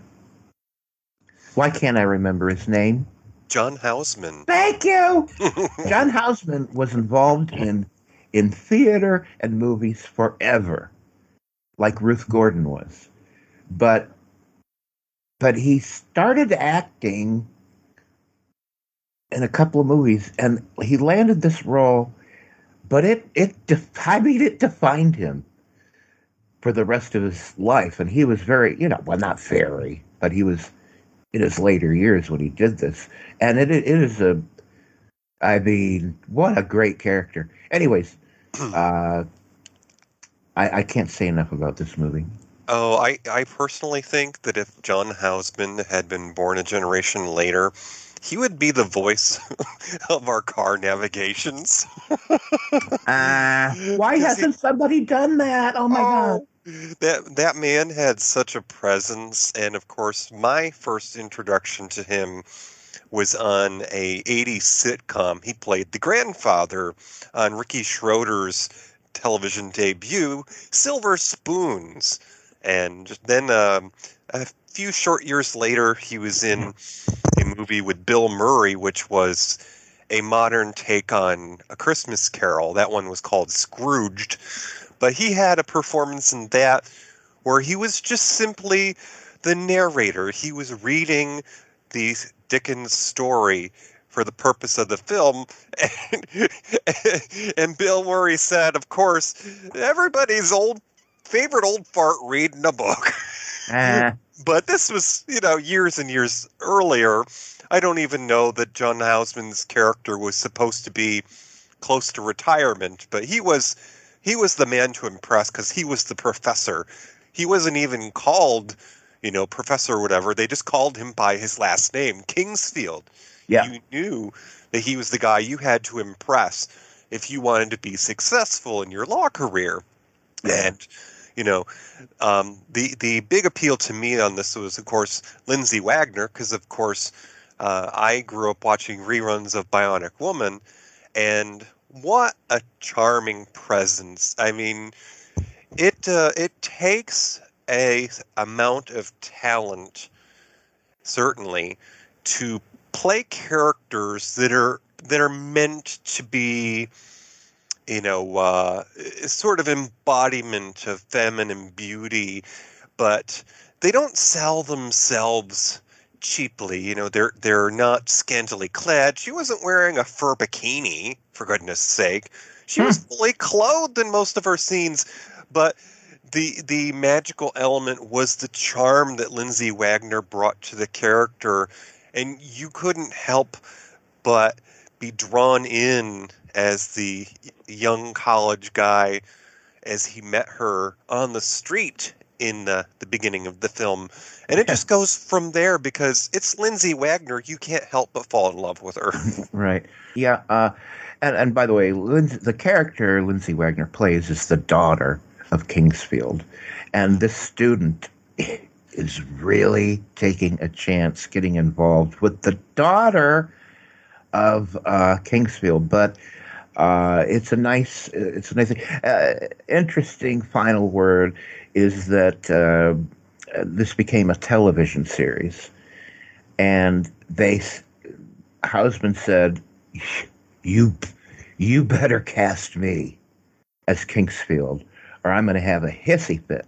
Well, of course they did cast him, and he was able to uh, get a lot more mileage out of the Kingsley character in a very, very good one season. It didn't last, although it came back on Showtime or something. Uh, another dozen to maybe 20 episodes long, uh, quite a bit after actually the original network series went. And, you know, it may tell you something that people thought, you know, this TV series is so good, we're not going to let it die because it doesn't happen often that a, a, a, show bombs from lack of viewers that some other network, in this case Showtime, said, oh, wait a minute, uh, yeah, we're going to get this uh, because this is a freaking great series. And it was great. And uh, the only person just so you know, that reprises their role from the, the original movie is uh, Houseman. But, anyways, Paper Chase. Should, you should see it. Your next film was View from the Top from 2003. Now, you had a special guest for this. Actually, this was the second time you had a special guest because you had Matt Burlingame earlier in the season. But I forgot to I forgot to mention that when we did the film that he was talking to you about. Um, but um, you had Demanda Martini for View from the Top, a film with Gwyneth Paltrow and Candice Bergen. Oh yes, goodness. This was a film I, I might have been aware of it before I chose to to watch it, but it's one of those things where I saw a gently used copy at a charity shop and decided, what the heck? You know, this isn't a big blockbuster film. I don't need to worry about husband poo pooing it because uh, that's one of our problems with being collectors, uh, Paul, is that, uh, you know, I will just simply want to see a film that maybe not on streaming, but then I get told, this well we already have that and i want a blu-ray copy or a 3d copy. And like okay whatever. But uh, view from the top oh my goodness. Gwyneth paltrow okay maybe she's you know not an, an oscar performer but Candice Bergen in this film just steals the show because she is a uh, sort of a role model, and she her character has written a book about her career as a flight attendant, and um, so of course we asked our dear friend Demand Martini to drop in because you know this uh, there's a period of, of romance involved with the heyday of being a flight attendant. You yeah. Know, we, and and we we knew that that Demanda would be right on top of the costuming from this movie. uh, you know, we, the, and the costumes are absolutely great. The hair on these women is great, and, and Demand, of course, uh, set us straight on on all that. So that, it was a lot of fun. I uh, I wasn't expecting a lot, but I I enjoyed it a lot. Um, it's got a, a nice uh, early performance by Mark Ruffalo, if you like that kind of thing, and I do. uh, and, uh, and, but it's also there's a fun turn by Mike Myers. Uh, there's a fun turn by Rob Lowe, but it, it's mostly Gwyneth Paltrow's movie uh, and and uh, Candice Bergen uh, Christina Applegate's in it too. There's a, another weird moment of violence in this movie. I think it wanted to be slapstick, but it was brutal. I mean, it was brutal. It pulled no punches. And I thought, uh, oh, this seems so out of place. It's the only thing I'll say, like maybe a misstep, uh, because it was freaking brutal. Although, here I'm going to contradict myself. The thing that made me laugh out loud the most, and maybe this is why they did it. I, this movie's been around since 2003, so I'm going to spoil it. There's a moment when Gwyneth Paltrow's face is being smashed into the floor over and over, and it's brutal.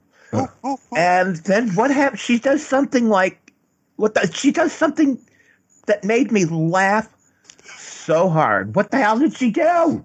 Oh, goodness. I can't remember the exact thing. She's but got a line or something, or she's got an expression, and it, it just cracked cracked me the hell up. But anyways, okay, that's enough of that. But there I was enjoyed it. bread. There was bread involved. Is all you need to know. Oh, wait a minute! That's what saved her. She didn't know the loaf of bread was cushioning the blow. That's how she was saved. That was it. They, she was she was being smashed into a loaf of bread. oh God! See, I can't. Oh my God. Oh, but- But Yeah, this yeah. this this is such a treat because, as Toppie said, Mark Ruffalo is in it well before he was associated with playing the Hulk, or at least Bruce Banner. And you have other treats in this too. As we said, Candice Bergen's in this. Rob Lowe is in this. Christina Applegate and Kelly Preston, who, of course, um, you know, the world lost this past year, I believe, is John Travolta's wife. And Mike Myers is the instructor at the flight attendant school. Okay, physical comedy, and it, it actually worked for his character too because um, he was somebody who had a vision impairment, and he wanted to achieve more in his career, but you know the takeaway from it was that he was educating and helping people achieve their dreams. Next film you covered after that was The China Syndrome from 1979 with Jane Fonda and Jack Lemmon. Um, a, a thriller. Yeah, I chose this one just because you can't beat a nice thriller. 1979, The China Syndrome. Uh, it's a bit of a disaster movie, too, kinda. Um, so a disaster thriller, if you will. James Bridges uh, and Jane Fonda. Oh, I'm sorry. James Bridges uh, directed the movie. It stars Jane Fonda, Jack Lemmon, and Michael Douglas. They're all great in it. This is a very early performance by Michael Douglas, long before he really caught on with audiences uh, from Jewel of the Nile and other later movies. Um, and it's very much Jane Fonda's uh, movie. Uh, and it's a great story. It's well told. It's expertly shot. And it's an effective thriller of a nuclear power plant that has an accident and then tries to cover it up. And the efforts of uh, reporter Jane Fonda uh, trying to get the real story from insider Jack Lemmon, um, who who finds out that in the construction of the place, uh, there was less than desirable materials used, and that photos that were supposed to document authentic, you know, proper materials were faked. And uh, it goes on to uh, quite a climactic conclusion. So uh, it fulfills being a, a real thriller. And um, uh, for me, part of the fascination I have with this movie is that in real life, at the exact same time this movie was released, America had, of all coincidences, America had a nuclear plant accident. Two Mile Island had a partial. Well, they had a, a water cooling problem uh, that pretty much could have been the end, uh, and and it didn't happen, but it sure could have, and it happened exactly the same way. Uh, there's no way these are actually connected. It's just a coincidence. But one of the things that sends Jack Lemmon into and, and the entire room of power plant operators into a tailspin is that there's a dial that doesn't work. And Jack Lemmon's looking at it, and it seems to indicate something, and he taps it with his finger, and suddenly the dial goes into the red, and they are in trouble. Well, it was exactly a faulty dial that wasn't working correctly that led to the real life Two Mile Island. Just weird. And and this thing lasted for days and it was really scary. I live nowhere near it, but I mean it's close enough where I, I like it, it was like, God, we really I mean this could melt down and we didn't know if it was gonna happen or not. And it was like, holy shit. and then the movie came. The movie came out at the same time. Uh, weird. Anyways, but most of all, it's a great thriller. So see it. Yeah, this this was on my radar for a little while before we actually got to watching it. Um, certainly because I had ex- been exploring Jane Fonda's career, but I also enjoy Jack Lemmon. That was one of my father's favorite actors to follow, and so I uh, I had had this on my watch list, and I did finally watch it for our discussion. But you know, some of the the fun that we have doing Matinee Minutiae is when we do our research on the actors and the producers and whatnot. And um, I uncovered a gem of an interview with Jane Fonda.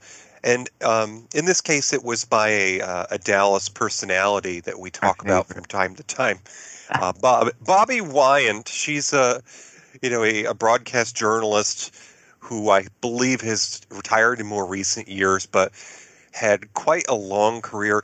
And, anyways, uh, it was just brilliant because she asked Jane Fonda uh, what the experience was like researching for the role. And so, of course, she actually spent time with a reporter. But that just uh, it goes to show you what Jane Fonda brought to this role because, uh, you know, at, at its time, people knew her as the controversial celebrity who would voice her opinions, of course, at that time about the Vietnam conflict.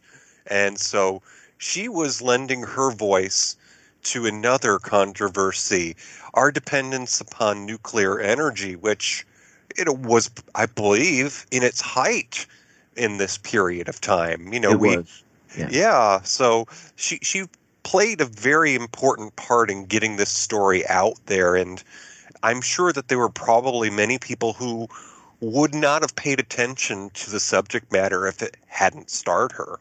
Uh, and believe it or not, the real life accident propelled people to go see this movie. So I, I, wonder how well it would have done had not Two Mile Island happened. Uh, perhaps not as well because it's a legit thriller. But, but I do know that that out of curiosity and just like weirdness, people flocked to this movie when the real life accident was going on. Um, but yeah, uh, um, Jane Fonda uh, certainly was the activist, and and must have uh, certainly been part of uh, other aside from a nice juicy film role. Uh, she probably had in mind, you know, that this was another call to for activism. The, she also uh, had a pet turtle. Sorry, yeah, she has Oh, a yes. pet turtle. She's so busy that she, as a pet, she couldn't even keep goldfish alive. So what does she? what does she have for a pet? A tortoise that roams around the house. Jane, there's another uh, facet to the picture, the China syndrome, and that is you are a woman broadcast journalist. Okay. How do you do? yes, how do you do? What did you think of that part of it? All right, Jane, I was very proud of um, certain things that you that I felt were really Jane Fonda getting into the role of a woman broadcast journalist. Did you do some homework? Did you get around with some women and talk with them and maybe, you know, go out with them? Sure. Heidi Schulman, Robin Groth, Christine Lund, Kelly Lange, Jackie King, King, a lot of the women in the LA uh, market that I knew or had the privilege of coming to know during the course of my research showed me how you do a shot from a live minicam, how the whole minicam technology works, how do you put a story together on your feet. I went out with uh, with Robin Groth to uh, to cover Betty Ford at some event in Los Angeles. Betty Ford never showed up, so she had to go and invent a story, and watched how all of that gets done. And my respect for your work, for what you have to do, and, and how hard it is, grew tremendously. Uh, it also helped me to be on the other end of the microphone because I, you know, I I uh, I can sympathize with where you're coming from more. Jane, do you think that the kind of person that you are, and especially because you do have opinions on things, do you think that you could be a successful broadcast journalist? And I mean, not doing very special things as a personality in journalism, but just doing the workaday type things? Uh, I would find it very hard. To I be objective. yeah, I would find it very hard. I mean, just for example, right? When Betty Ford was coming to Los Angeles, it was uh, shortly after she had been in Iran spending New Year's with the Shah of Iran, the former Shah of Iran. And um, the woman who was going to interview her was going over the questions that she wanted to ask her about um, uh, why, for example, Betty Ford had, not Betty, uh, uh, uh, Roz Carter, I'm sorry, Roz Carter had uh, said something about the fact that women were not allowed to be present during a business meeting. And I said to the reporter, I think you should ask, what the hell were you doing there in the first place? Why should the President of the United States and his wife be spending any time at all with someone like the Shah of Iran? Well, you can, I would have been fired immediately. Out. but, you know, I would have had a hard time pretending like it's all right for anyone that represents our country to be with a man like the Shah of Iran. That's why I don't, I'm not a journalist. But I like it. I enjoyed it. I, I think that it's, it's interesting work. It, uh, it's stimulating. It requires a lot of intelligence that you're not always allowed to show, but that you have to have to be good at it. We're coming to the last few films now. Um, the next one is The Prestige from 2006, starring Christian Bale and Hugh Jackman. It's a, a drama mystery. Yeah, I don't remember who chose this. I think that was your uh, idea because of the element of, of uh, illusion, if you will, in it. Yeah, I'm a huge fan of stage magic, and this is a period piece.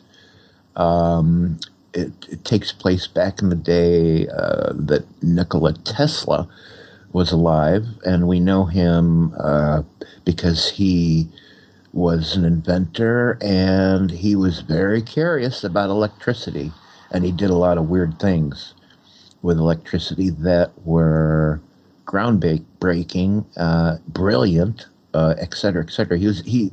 I mean, we're talking about a real guy in history, and he's played by David Bowie of all people. Um, and this is a psychological thriller, legit thriller. This is great.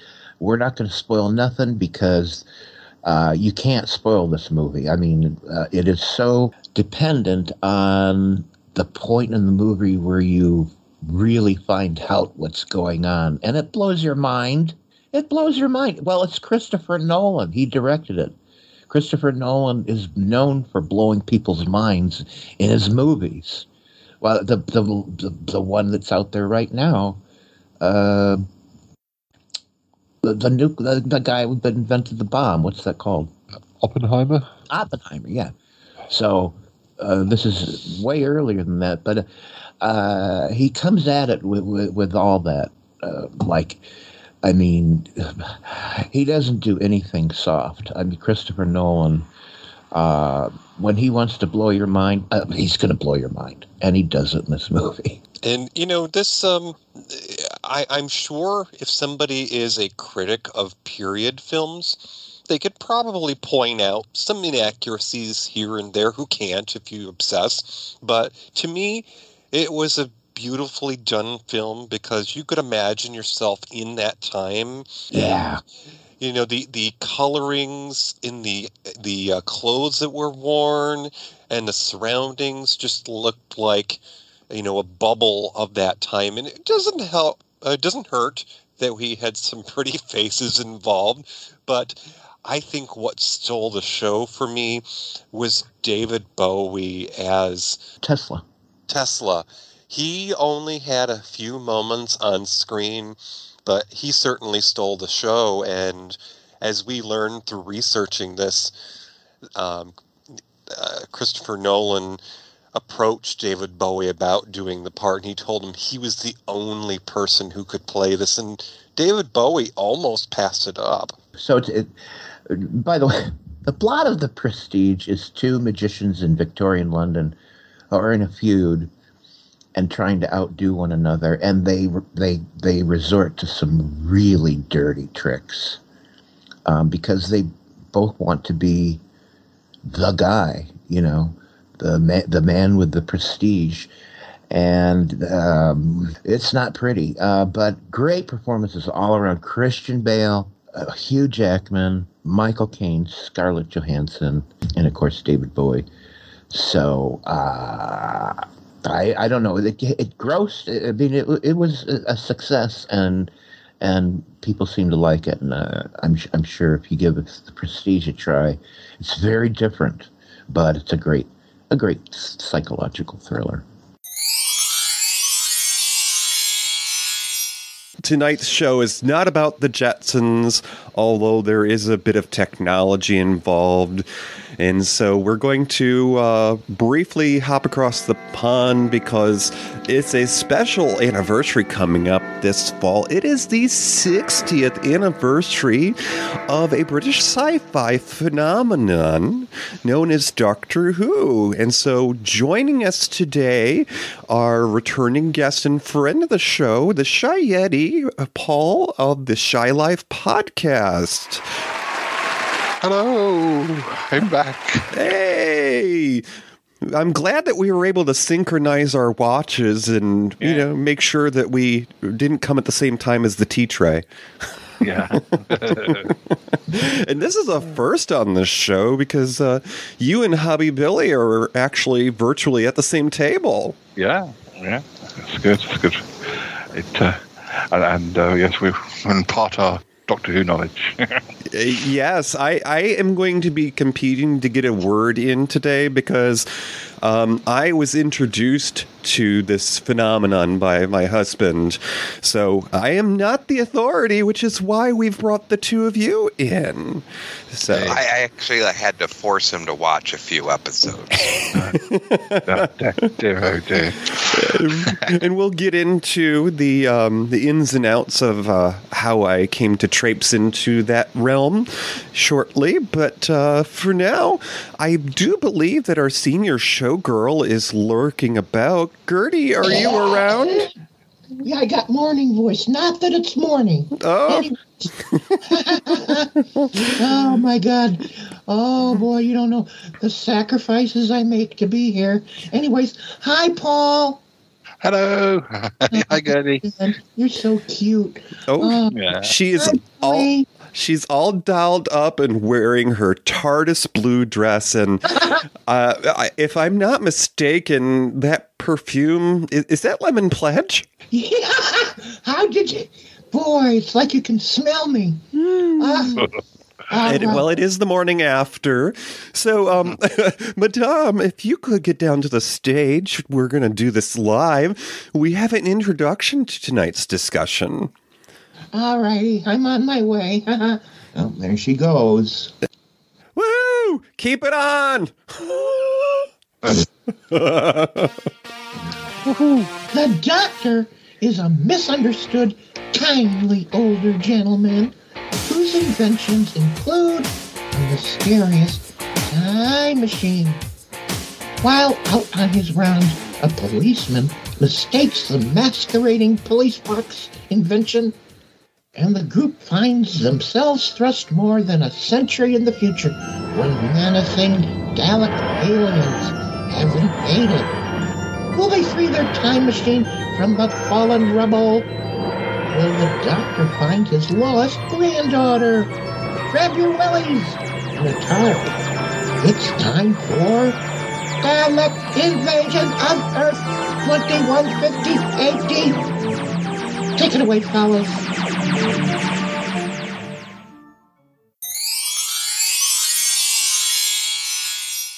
Well, the next film you discussed um, after this, I, uh, I I may have some memory of myself.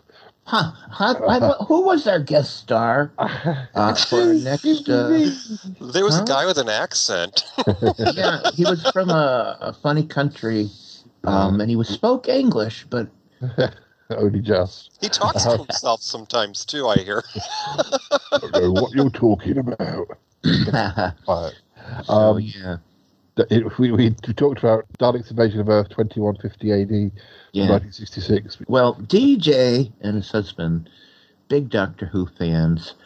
Uh, me, I don't know. It, Doctor Who pretty much eluded me my whole life, except for the 70s uh, when Tom uh, Baker got in there. And I, I admit I was watching it then. But um, um, come to find out, uh, there were two theatrically released movies. And forgive me, Paul, but they're canon or they're not canon? No, they're not canon. Well, they could because they are movie versions of the stories exist in the in, in the actual series, but they're, they're movie versions. Um, so I guess in a way they're canon, but those movies aren't really considered canon. They're just big budget versions um, with a different. I mean, Peter Peter Cushing was never officially considered because he's playing the first. He's playing a version. Well, until that point, there was only the first Doctor. There was only one Doctor. We didn't know we were going to get. It was they were going to.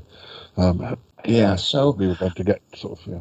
Yeah, to me, this was uh, just a very interesting curiosity of a movie.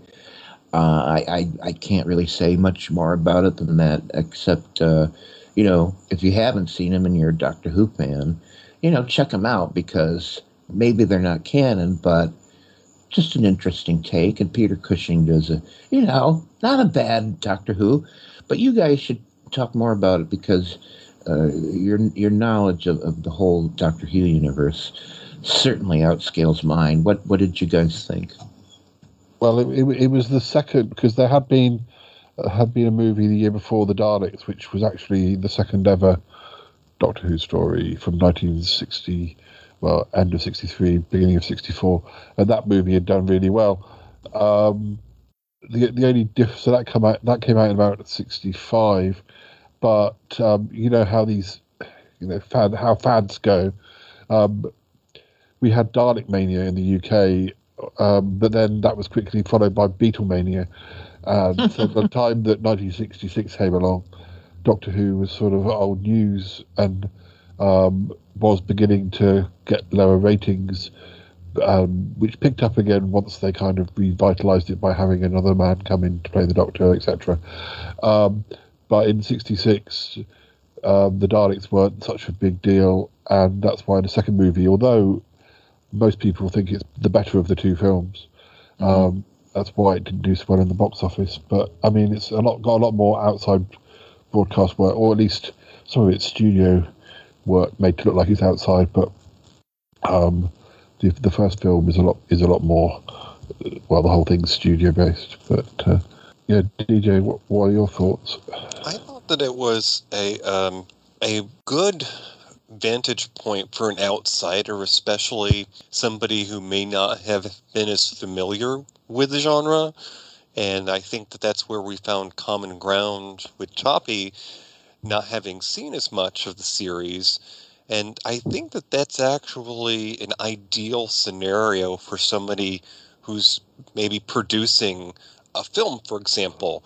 I know that in the case of things like Star Trek, they've found that the programs that were the most successful to an audience were those that the average person could just walk in off the street not having experienced any of it before. So the Peter Cushing films you know, um, they sort of present a more loose representation of the idea. You could just be an ordinary person and experience the whole culture of Doctor Who by seeing, oh, this is a kind older gentleman, and they go on adventures, and he's sort of an inventor. yeah, yeah. Because at that point, they didn't even they didn't know he. They didn't know he was going to regenerate, and, and in fact, I think the movie came out around the time that was being decided back in the BBC, um, and, and also, you know, they didn't know anything about Time Lords or or, or anything like that. So um, they, although it had never been said that he was an inventor in the original series, that, that they were just mysterious. They they made the decision to make him a an inventor um, uh, in, in, the movies. Uh, yeah, we also have uh, have a, um, um, a, a, a, one of the characters is played by Bernard Cribbins, who is very very well known in the UK um, and recently passed away. Uh, but he played um, the, the character of Donna Noble in in more recent Doctor Who played um, her grandfather, and um, one of the reasons we chose this was because um, the 60th anniversary is rapidly approaching in November, and uh, there are some special episodes coming up, and it, it's hoped that Bernard Cribbins, well, he was certainly sighted on set weeks before he died, so there's hope that his last appearance on TV will be um, there would have been something that would have been captured for for those special episodes. But as we haven't seen it yet, we're not sure. But uh, right, one can only hope. Yeah, yeah. Um, moving on to our last four films, our next choice was Contact from 1997, um, which had Jodie Foster and Matthew McConaughey in. I think I may have seen that at the cinema. That's drama, mystery, sci-fi. Mm-hmm. Oh goodness! Well, bringing it back to Jodie Foster because you know we try to do something with our favorites uh, a couple of times if uh, we we have a reason to indulge our little alley side conversations. And well, Jodie Foster, of course, uh, played the lead in this, and um, Contact was my choice because it also marked a period in my life this was the first film that I owned on DVD.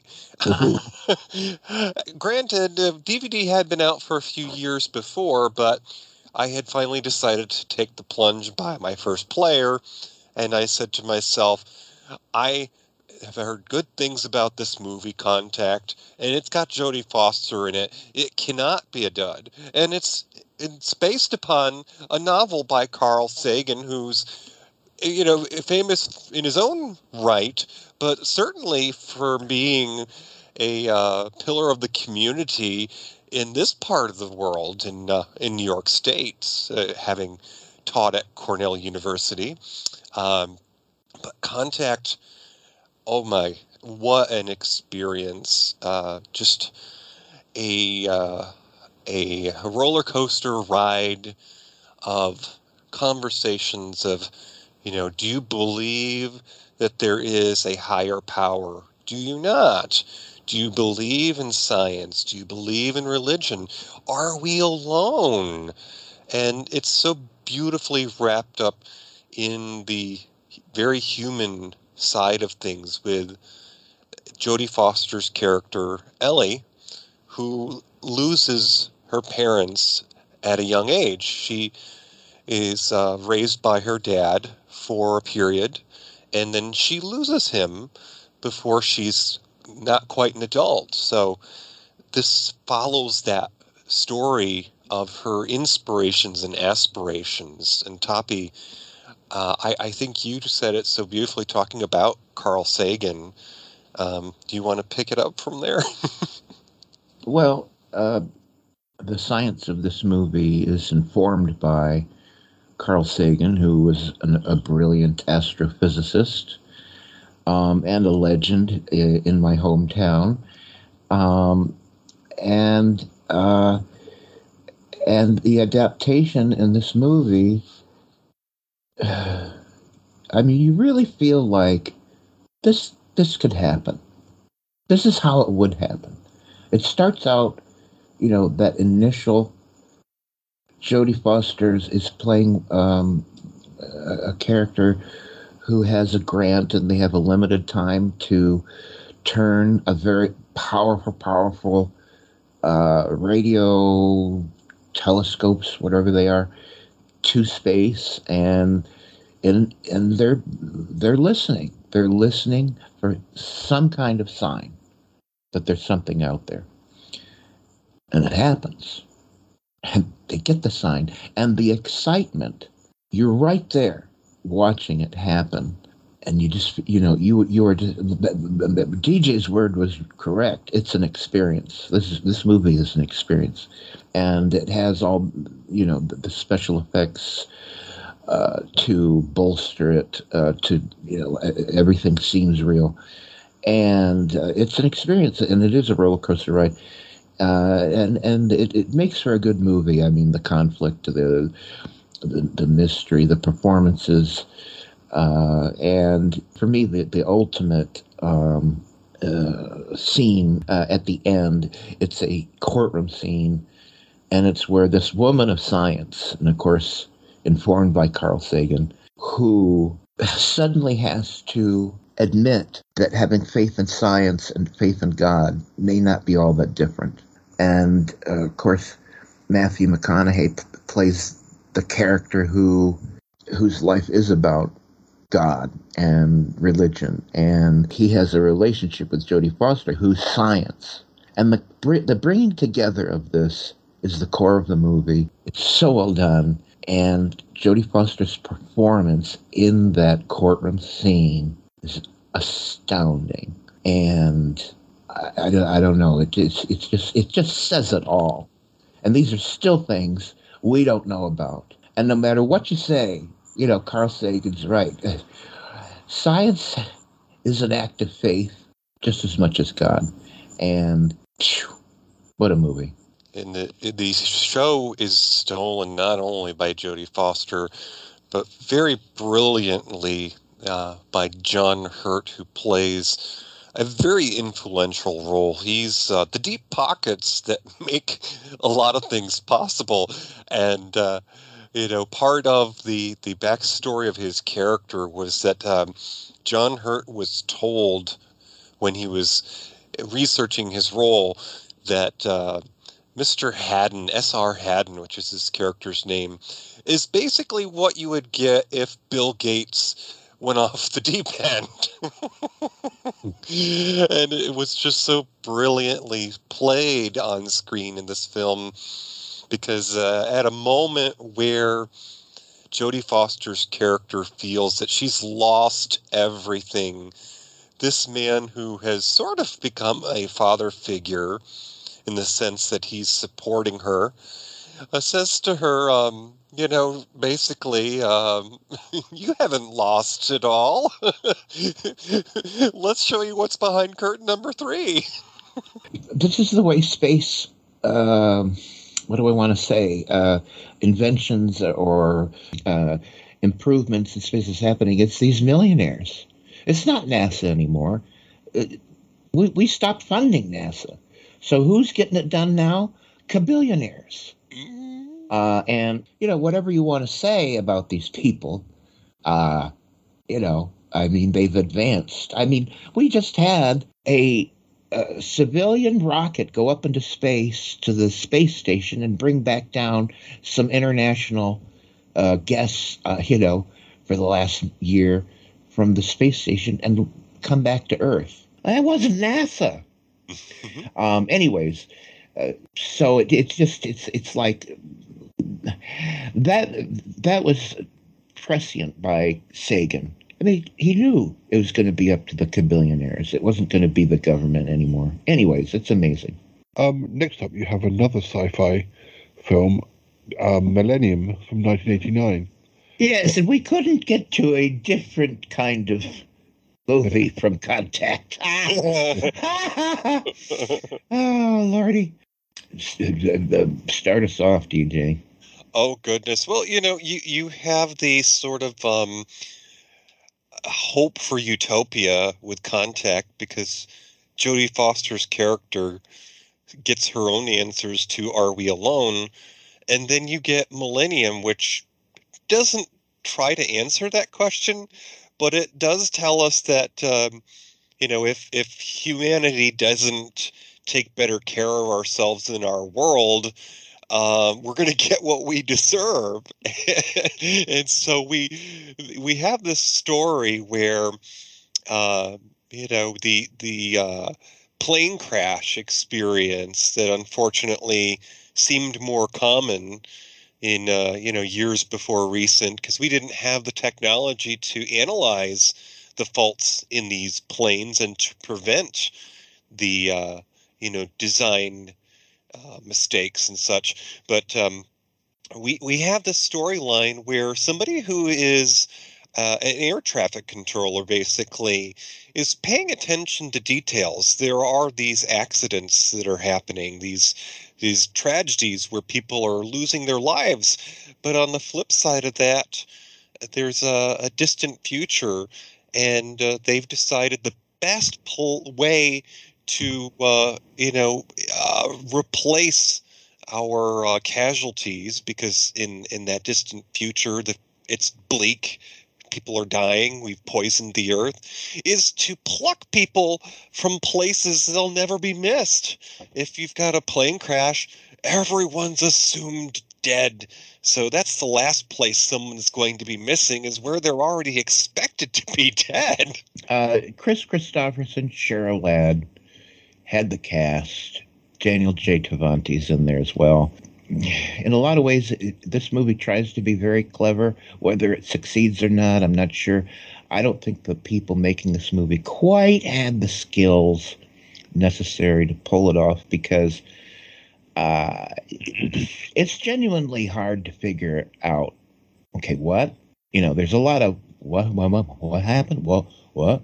And may even require. I mean, for a movie that should be, you know, it's like not rocket science, like like Contact. They, I, I just don't think they had the skills to to help you understand. Like it shouldn't have taken two watches to figure out what was going on. Uh, it could have been clever uh, and understandable in one watch. But it's interesting, you know. I, again, I would call this movie a, a really interesting curiosity. Um, and you know, if you're a fan of, of science fiction, you know this this has a lot of themes, and and, and it does genuinely have a lot of clever things in it. Uh, it's just the storytelling is a little gummed up. It, it would be interesting to see what would happen if there was an attempt to, you know, remake this story. Uh, the intentions were good, and it was a very, um, you know, entertaining film because, of course, Cheryl Ladd and Kris Kristofferson, those are people you want to watch.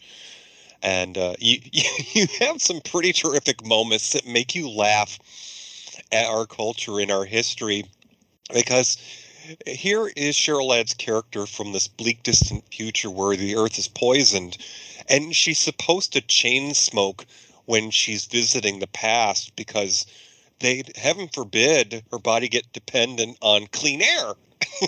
right. There's a, one of the most hysterical moments in the film involves that. There, there's a scene, and she keeps um, encountering Kris Kristofferson's character. So this one, mysterious woman from the future keeps appearing in our time and at different moments. So the guy that she's interacting with, Kris Kristofferson's character, isn't quite sure how he knows her because he has glimpses of her from different periods and he can't quite put it together. She eventually ends up getting him to go out on a date with her and they're out at this restaurant and she's just trying to do her due diligence to her body by chain smoking and she's used to her reality where everything's modern and they have lasers that just put out your cigarette when you flick it to the side. And they're in the restaurant at dinner, and he tells her that she smokes too much. She goes to throw her cigarette to be put out forgets that she's in 20th century Earth and it goes over the balcony into the dining room. Right. Now, this this uh, it, this is an interesting scene, but it's a perfect example of gummed up storytelling because in no way do you understand without reading, you know, something about it, why she's a fierce smoker. Well, it's because in her world, pollution is part of it, and, and her body has become adjusted. So when she goes back in time to a less polluted air, to, you know, to, I, I guess, to acclimate she's smoking to get the pollution in her. Well, all, I, all we really see is someone who's ridiculously fiercely smoking. We, and at least I didn't connect. You're supposed to, but I didn't connect. Why is this woman smoking so fiercely? Um, anyways, an, an example to me of like, okay, you're you're almost there, but you're just not getting the story told. but it is funny. Uh, you know, again, this movie to me is a curiosity. Cheryl Ladd, you know, uh, she'll never be called the greatest actress on earth, uh, but her fashion. We should have had um, Demand oh, Martini talk about talk about her look in the movie. Uh, it's kind of priceless and very much of its time. So, just an, it, it's interesting, you know don't go out of your way, but if you can catch Millennium, very interesting. I might have to gift Demanda a copy of Millennium, and we'll we'll see if it inspires an outfit later. right. Across the sea of stars lies another world, a world almost exactly like ours. This is where he lives. He's 27 years old, single but searching. Favorite sports, windsurfing and Aikido. Favorite pastimes, cigars and sex. He has everything except fulfillment. And then one night, it happens.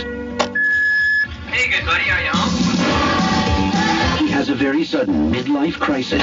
He lands in Cleveland. You do know why you were sent to me? Listen to me, small visitor.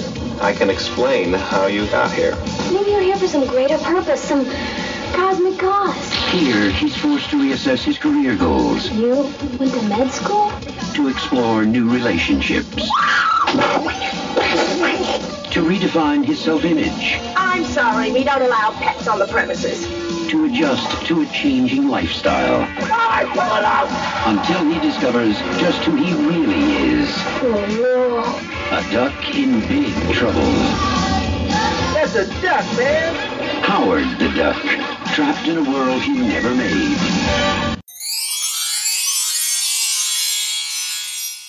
Now, your penultimate film hits home with the Shy Life podcast because, of course, we now have our own um, talking duck, Ozymandias, the talking duck. Hello, guys! Quack, quack, quack! Hello! hey, uh, he's my favorite new character on the Life podcast. oh, I'm so glad! Quack, quack, quack! oh. oh, well, we'll have to get you two together at some point. Um, anyway, the film that you discussed was Howard the Duck from 1986. I presume he talks. I think I've seen it. He talks, right? Oh yeah. Well, I mean, his his beak does sort of like open and close, but boy, uh, you never forget that it's a costume. Anyway, Howard the Duck, legendary flop by uh, the maker of Star Wars, George Lucas. Uh, it's stunning in its floppery. Uh, and again, another movie that's a curiosity. I'm really glad I saw it again. I saw it when it first came out, and uh, the uh, just real boy. What a woo! What an intro! Whoa! DJ, what do you got to say? Oh wow, Th- this was something that was on my radar because growing up, um, my movie going experience started with the the origin of Back to the Future, and so of course the uh, the you know um, American Beauty, Lea Thompson was in that. But then I realized she had done other things before Howard the Duck. Not much, but Howard the Duck was made, oh, shortly before Back to the Future, if not maybe at the same time. and uh, it, was just one of those experiences that I caught it on TV on one of those movie channels, maybe a few years after it had gone uh, in theaters. But this was just such a fun thing for a kid to see because you've got, uh, you know, uh, basically a comic book adventure, which Toppie can talk about in a sec here because it is based on a comic. But Lea Thompson, who was also in some of my other favorite 80s movies like Space Camp, and that had uh, Steven Spielberg's future wife, and I'm forgetting her name right now, but Tim Robbins, who, um, you know, more recent years has been uh, a love interest of Susan Sarandon. And uh, I, I just so thoroughly enjoyed this film, not so much for you know the the riveting acting or the award-winning performances as it was things got blown up and there were evil you know otherworldly characters. And that's something that appeals to the attention span of a child. Yes. uh dealey um i think dealey liked it uh, I'm not saying don't watch this because I'm glad I saw it a second time uh, to reacquaint myself.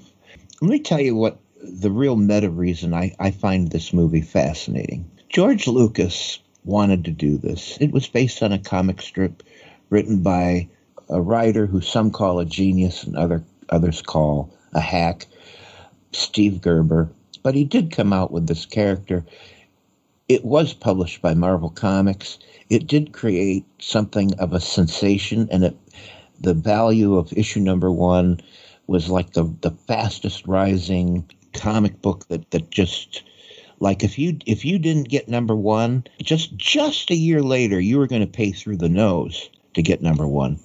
So it, it was one of these weird phenomenons that was over with like before it began because by issue 20 howard the duck was canceled and nobody cared. but it was weird. It's like just think of a Donald Duck, except he's more real and more human and more like Archie Bunker. uh, and there's there's nothing, you know. Uh, at any rate, here's the, the real meta reason this movie fascinates me.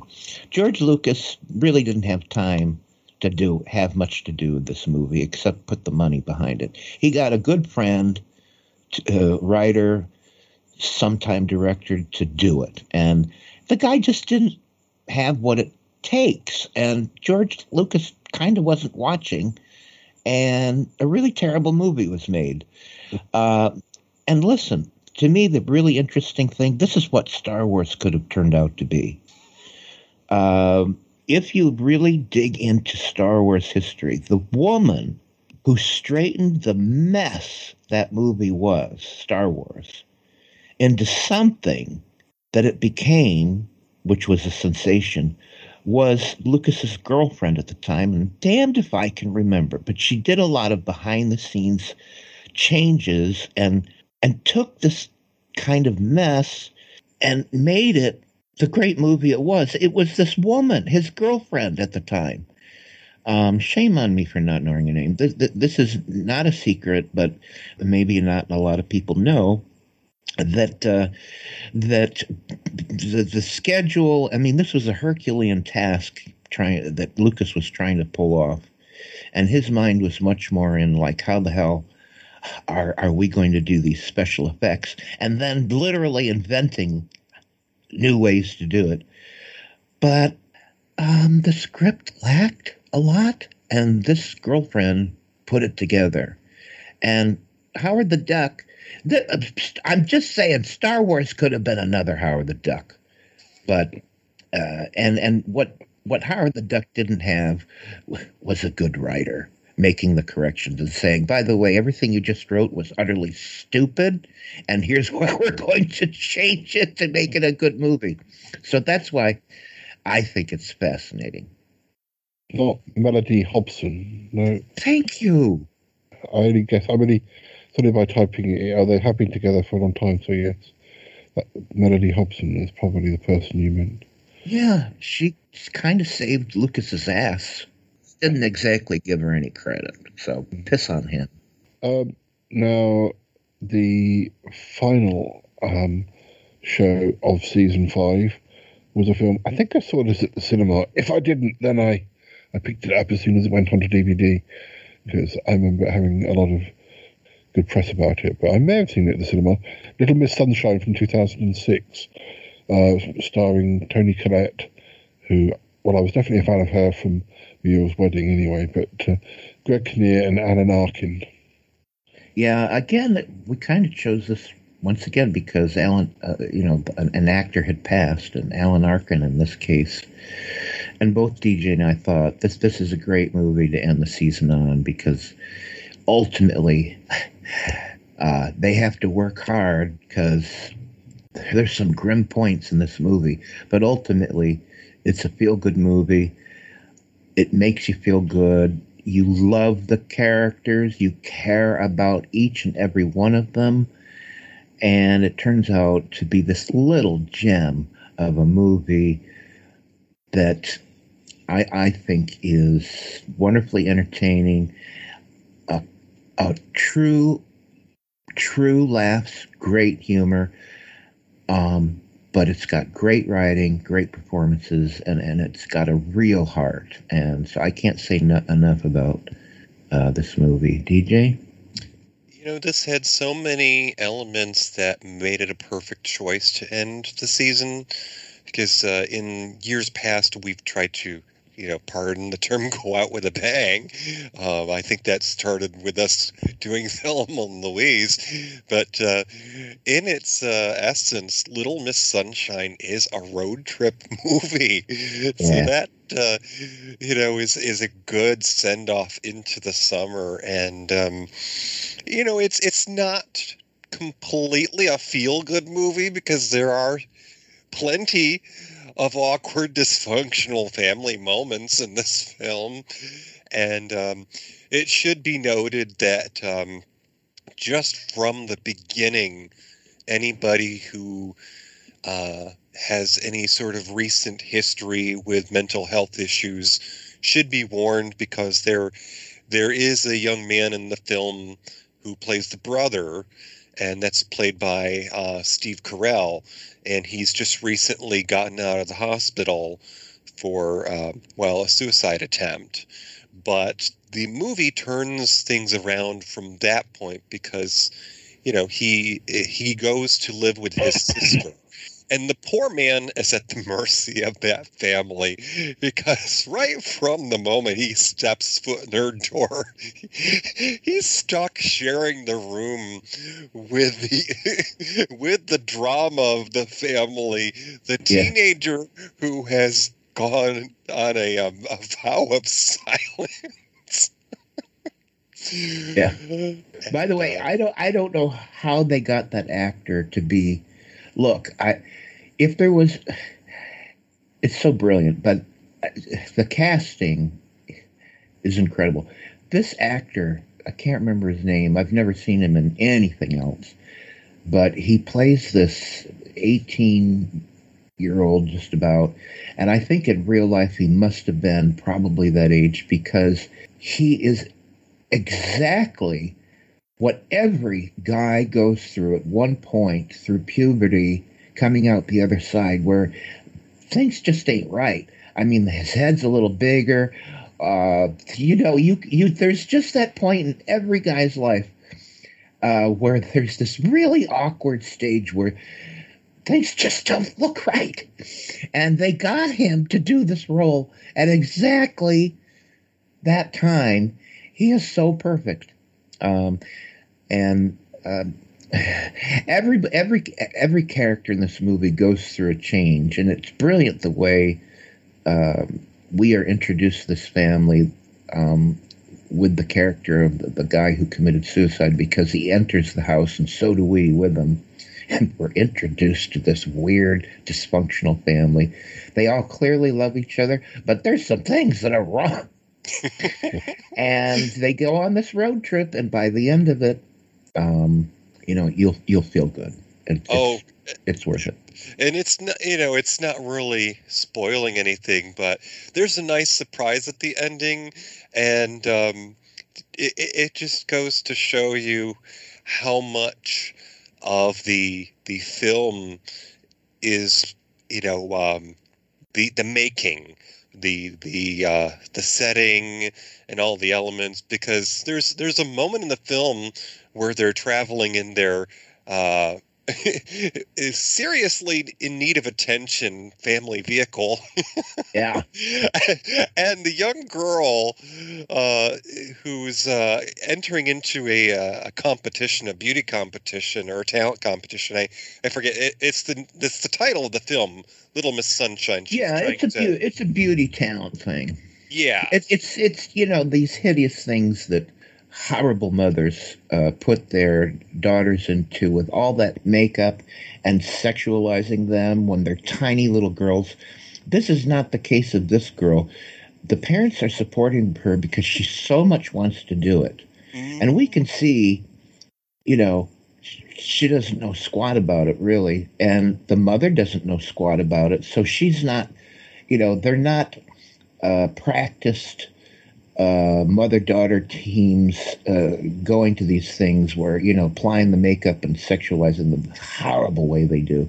This mother doesn't know how to do any of that. She just wants to support her daughter, who also doesn't know anything about it. But she's got a good coach, Alan Arkin, uh, her, her grandfather. He won an Oscar for this, you know, and so nice that he finally won one.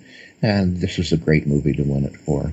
And the the true gem of the experience of watching this film is knowing that the little girl in the family car has her headphones on intently listening to what we later learn is going to be her performance at this event.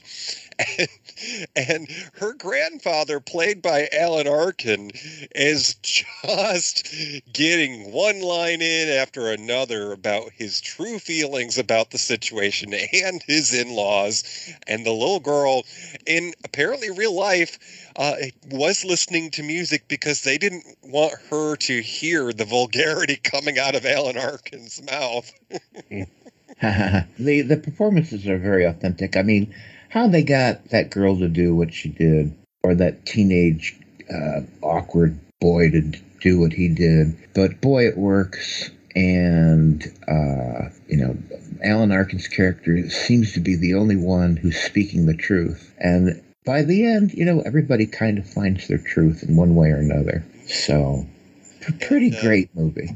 Yeah, and just a side note, as we were talking about this, I wanted to know the name of the young actor who played the uh, the dysfunctional kid who wouldn't speak. Paul Dano played the uh, the brother of the the main character, and uh, you'd be interested to know, Toppie, that Paul Dano was actually, and I I haven't seen this by the way, I bring it up because uh, our listeners deserve to know what else we would recommend. Paul Dano was more recently in the 2022 called The Batman with Robert Pattinson, and Paul Dano played the Riddler. Okay. So okay, so that- he's he's he's like a legit actor. He's he's got a career. You would ne- I mean, you swear the, the his performance is so real in this. It's hard to believe that's an actor. Mhm. It really is. So now I want to see that Batman, that newer Batman film. Yeah, weird. Well, guys, um, we've come to the end of season five of Batman Minutia. Um, uh, of course, listeners, I should say this has only been a, a review of the episodes um, Toppie and DJ covered.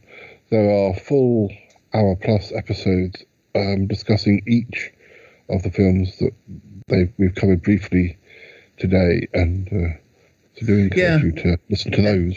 And by the way, we do it live. DJ, maybe maybe someone's listening will want to join us on our new season, which is only going to be a week away now.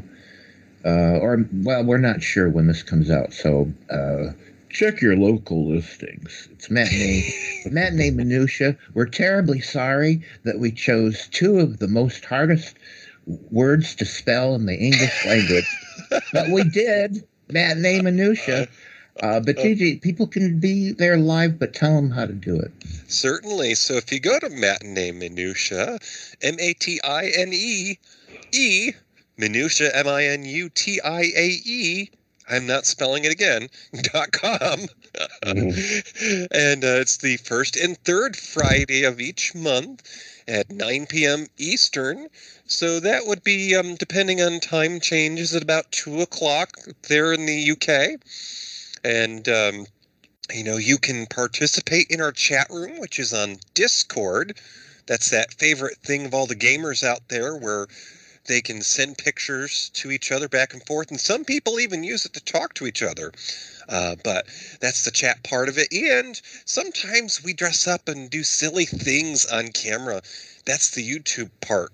You can, you know, you could just uh, open up your YouTube and listen to us if you are doing your housework or, you know, uh, anything else you need to do. Get your lunch ready for work the next day. Or you could actually just watch us because, uh, well, I have funny hats and costumes. He certainly does. Well, thank you once again, and uh, we'll speak to you both again soon. And uh, Toppie, I'll, I'll, arrange that meeting with uh, Ozymandias at some point. Thank you. I, I'm looking forward to it.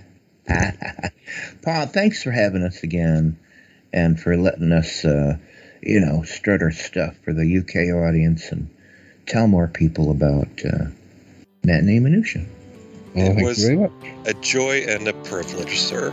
Speak to you again soon. Bye bye for now. Bye.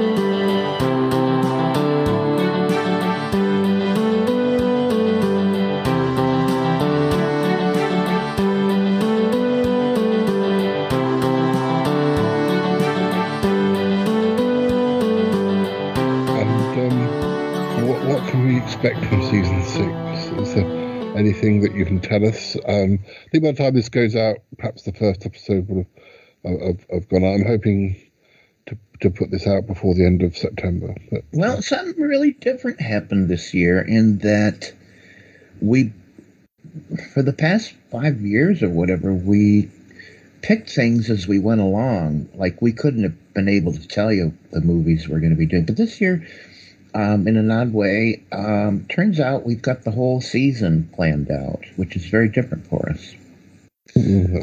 Yeah, we, we kind of picked up the breadcrumbs that we left to the side as we were uh, curating our seasons. And we've decided, hey, we've got a whole picnic basket here from all the hors d'oeuvres and appetizers.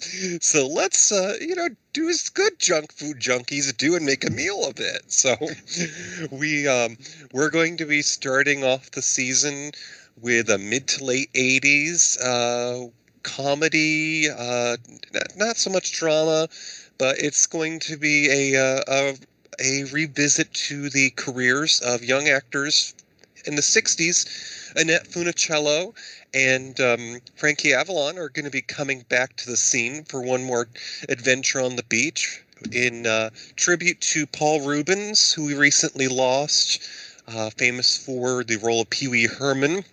We're watching Back to the Beach as our season premiere, and we have a few, uh, you know, ideas for different occasions. But I can also tell you, this is breaking news, folks. I have confirmation.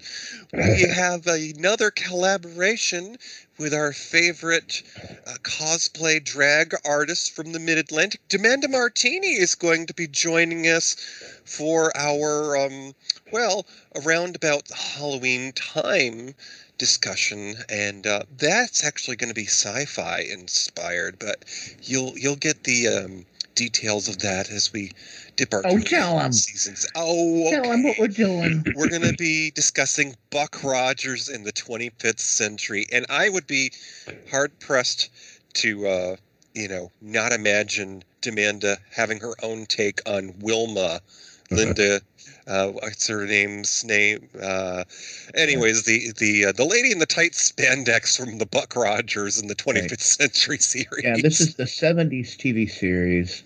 Um, and, uh, you know, I mean, what can you say about it? It's a hoot. and looking back on it, um, there's all kinds of things to laugh about.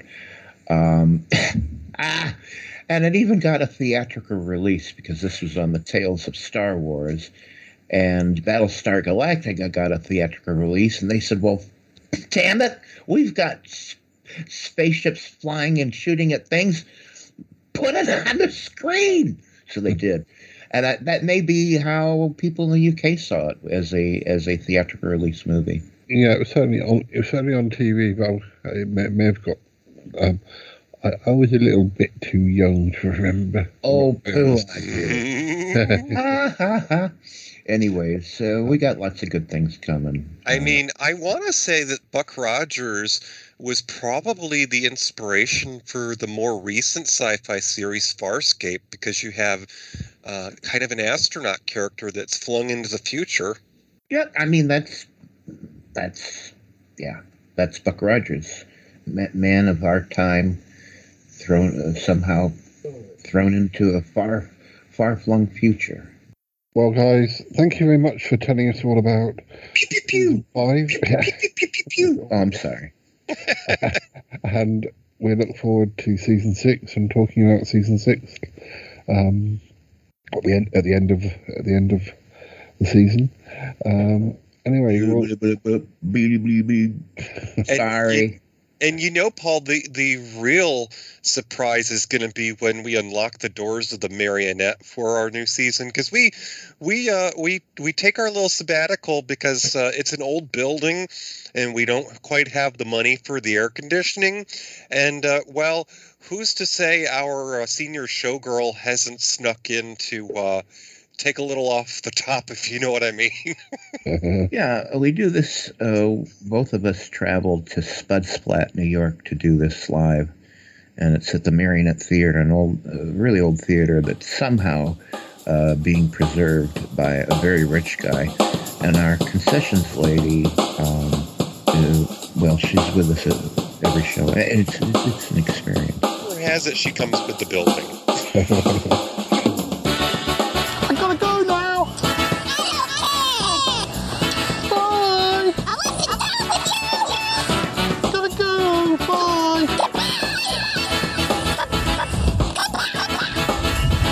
Goodbye, goodbye, goodbye. It's been good, but yeah, definitely time to come home now. Wow. Really? No kidding. Goodbye, goodbye, goodbye. goodbye, goodbye, goodbye. This show is part of the Pride 48 network. Find more shows over at pride48.com. What's going on now? Oh, it's the Shy Life Podcast. Let's go. I have a voice. I have a voice. You have a voice. You have a voice. We have a voice. We have a voice. Unique voices in podcasting. UniversePods.net. That is so cringe, oh my god. You're a man of culture as well.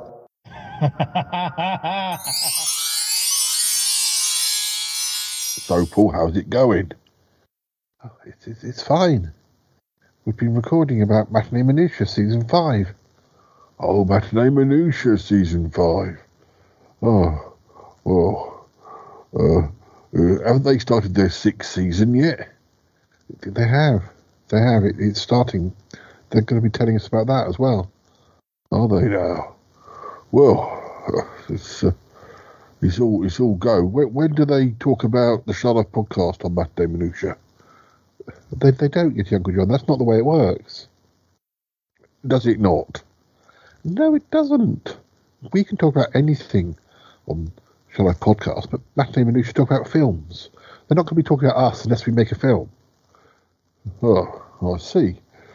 Uh, very interesting. Well, I've got things to be doing. I'll leave you to it. Yes, please do, because the guys will be back in a minute to, to tell us about season six. Oh, I wouldn't want to get in the way. No, no, it's fine. Oh, dear. Oh my God, there's nothing I like better is when another new episode of the Shy Life Podcast comes out. Holy crow, that was a long episode.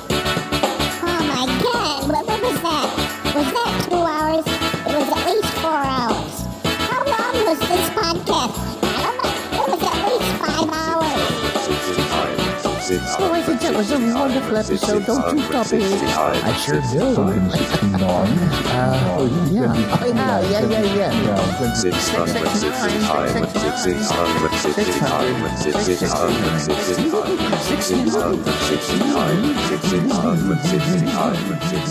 hundred and sixty-nine, sixty-nine, six hundred and sixty-nine, sixty-nine. This is just the weirdest thing I've ever heard. That was a long one today, huh, folks? Good day, esteemed listeners. Pray mark your diaries for the 15th to the 17th of September, for you shall want to be in attendance at pride48.com. We cordially invite you to our grand denouement, the 15th, and indeed final annual podcasting gala. Join us as we traverse the kaleidoscope of our community, featuring delightful LGBTQ and LGBTQ friendly podcasts from the illustrious Pride 48 lineup, as well as a few surprises. It's your last opportunity to be part of this extraordinary event. Should you desire further particulars, visit the Pride 48 website. Don't forget, dear listener, September 15th to the 17th. Don't miss your opportunity to partake in this splendid celebration only at pride48.com.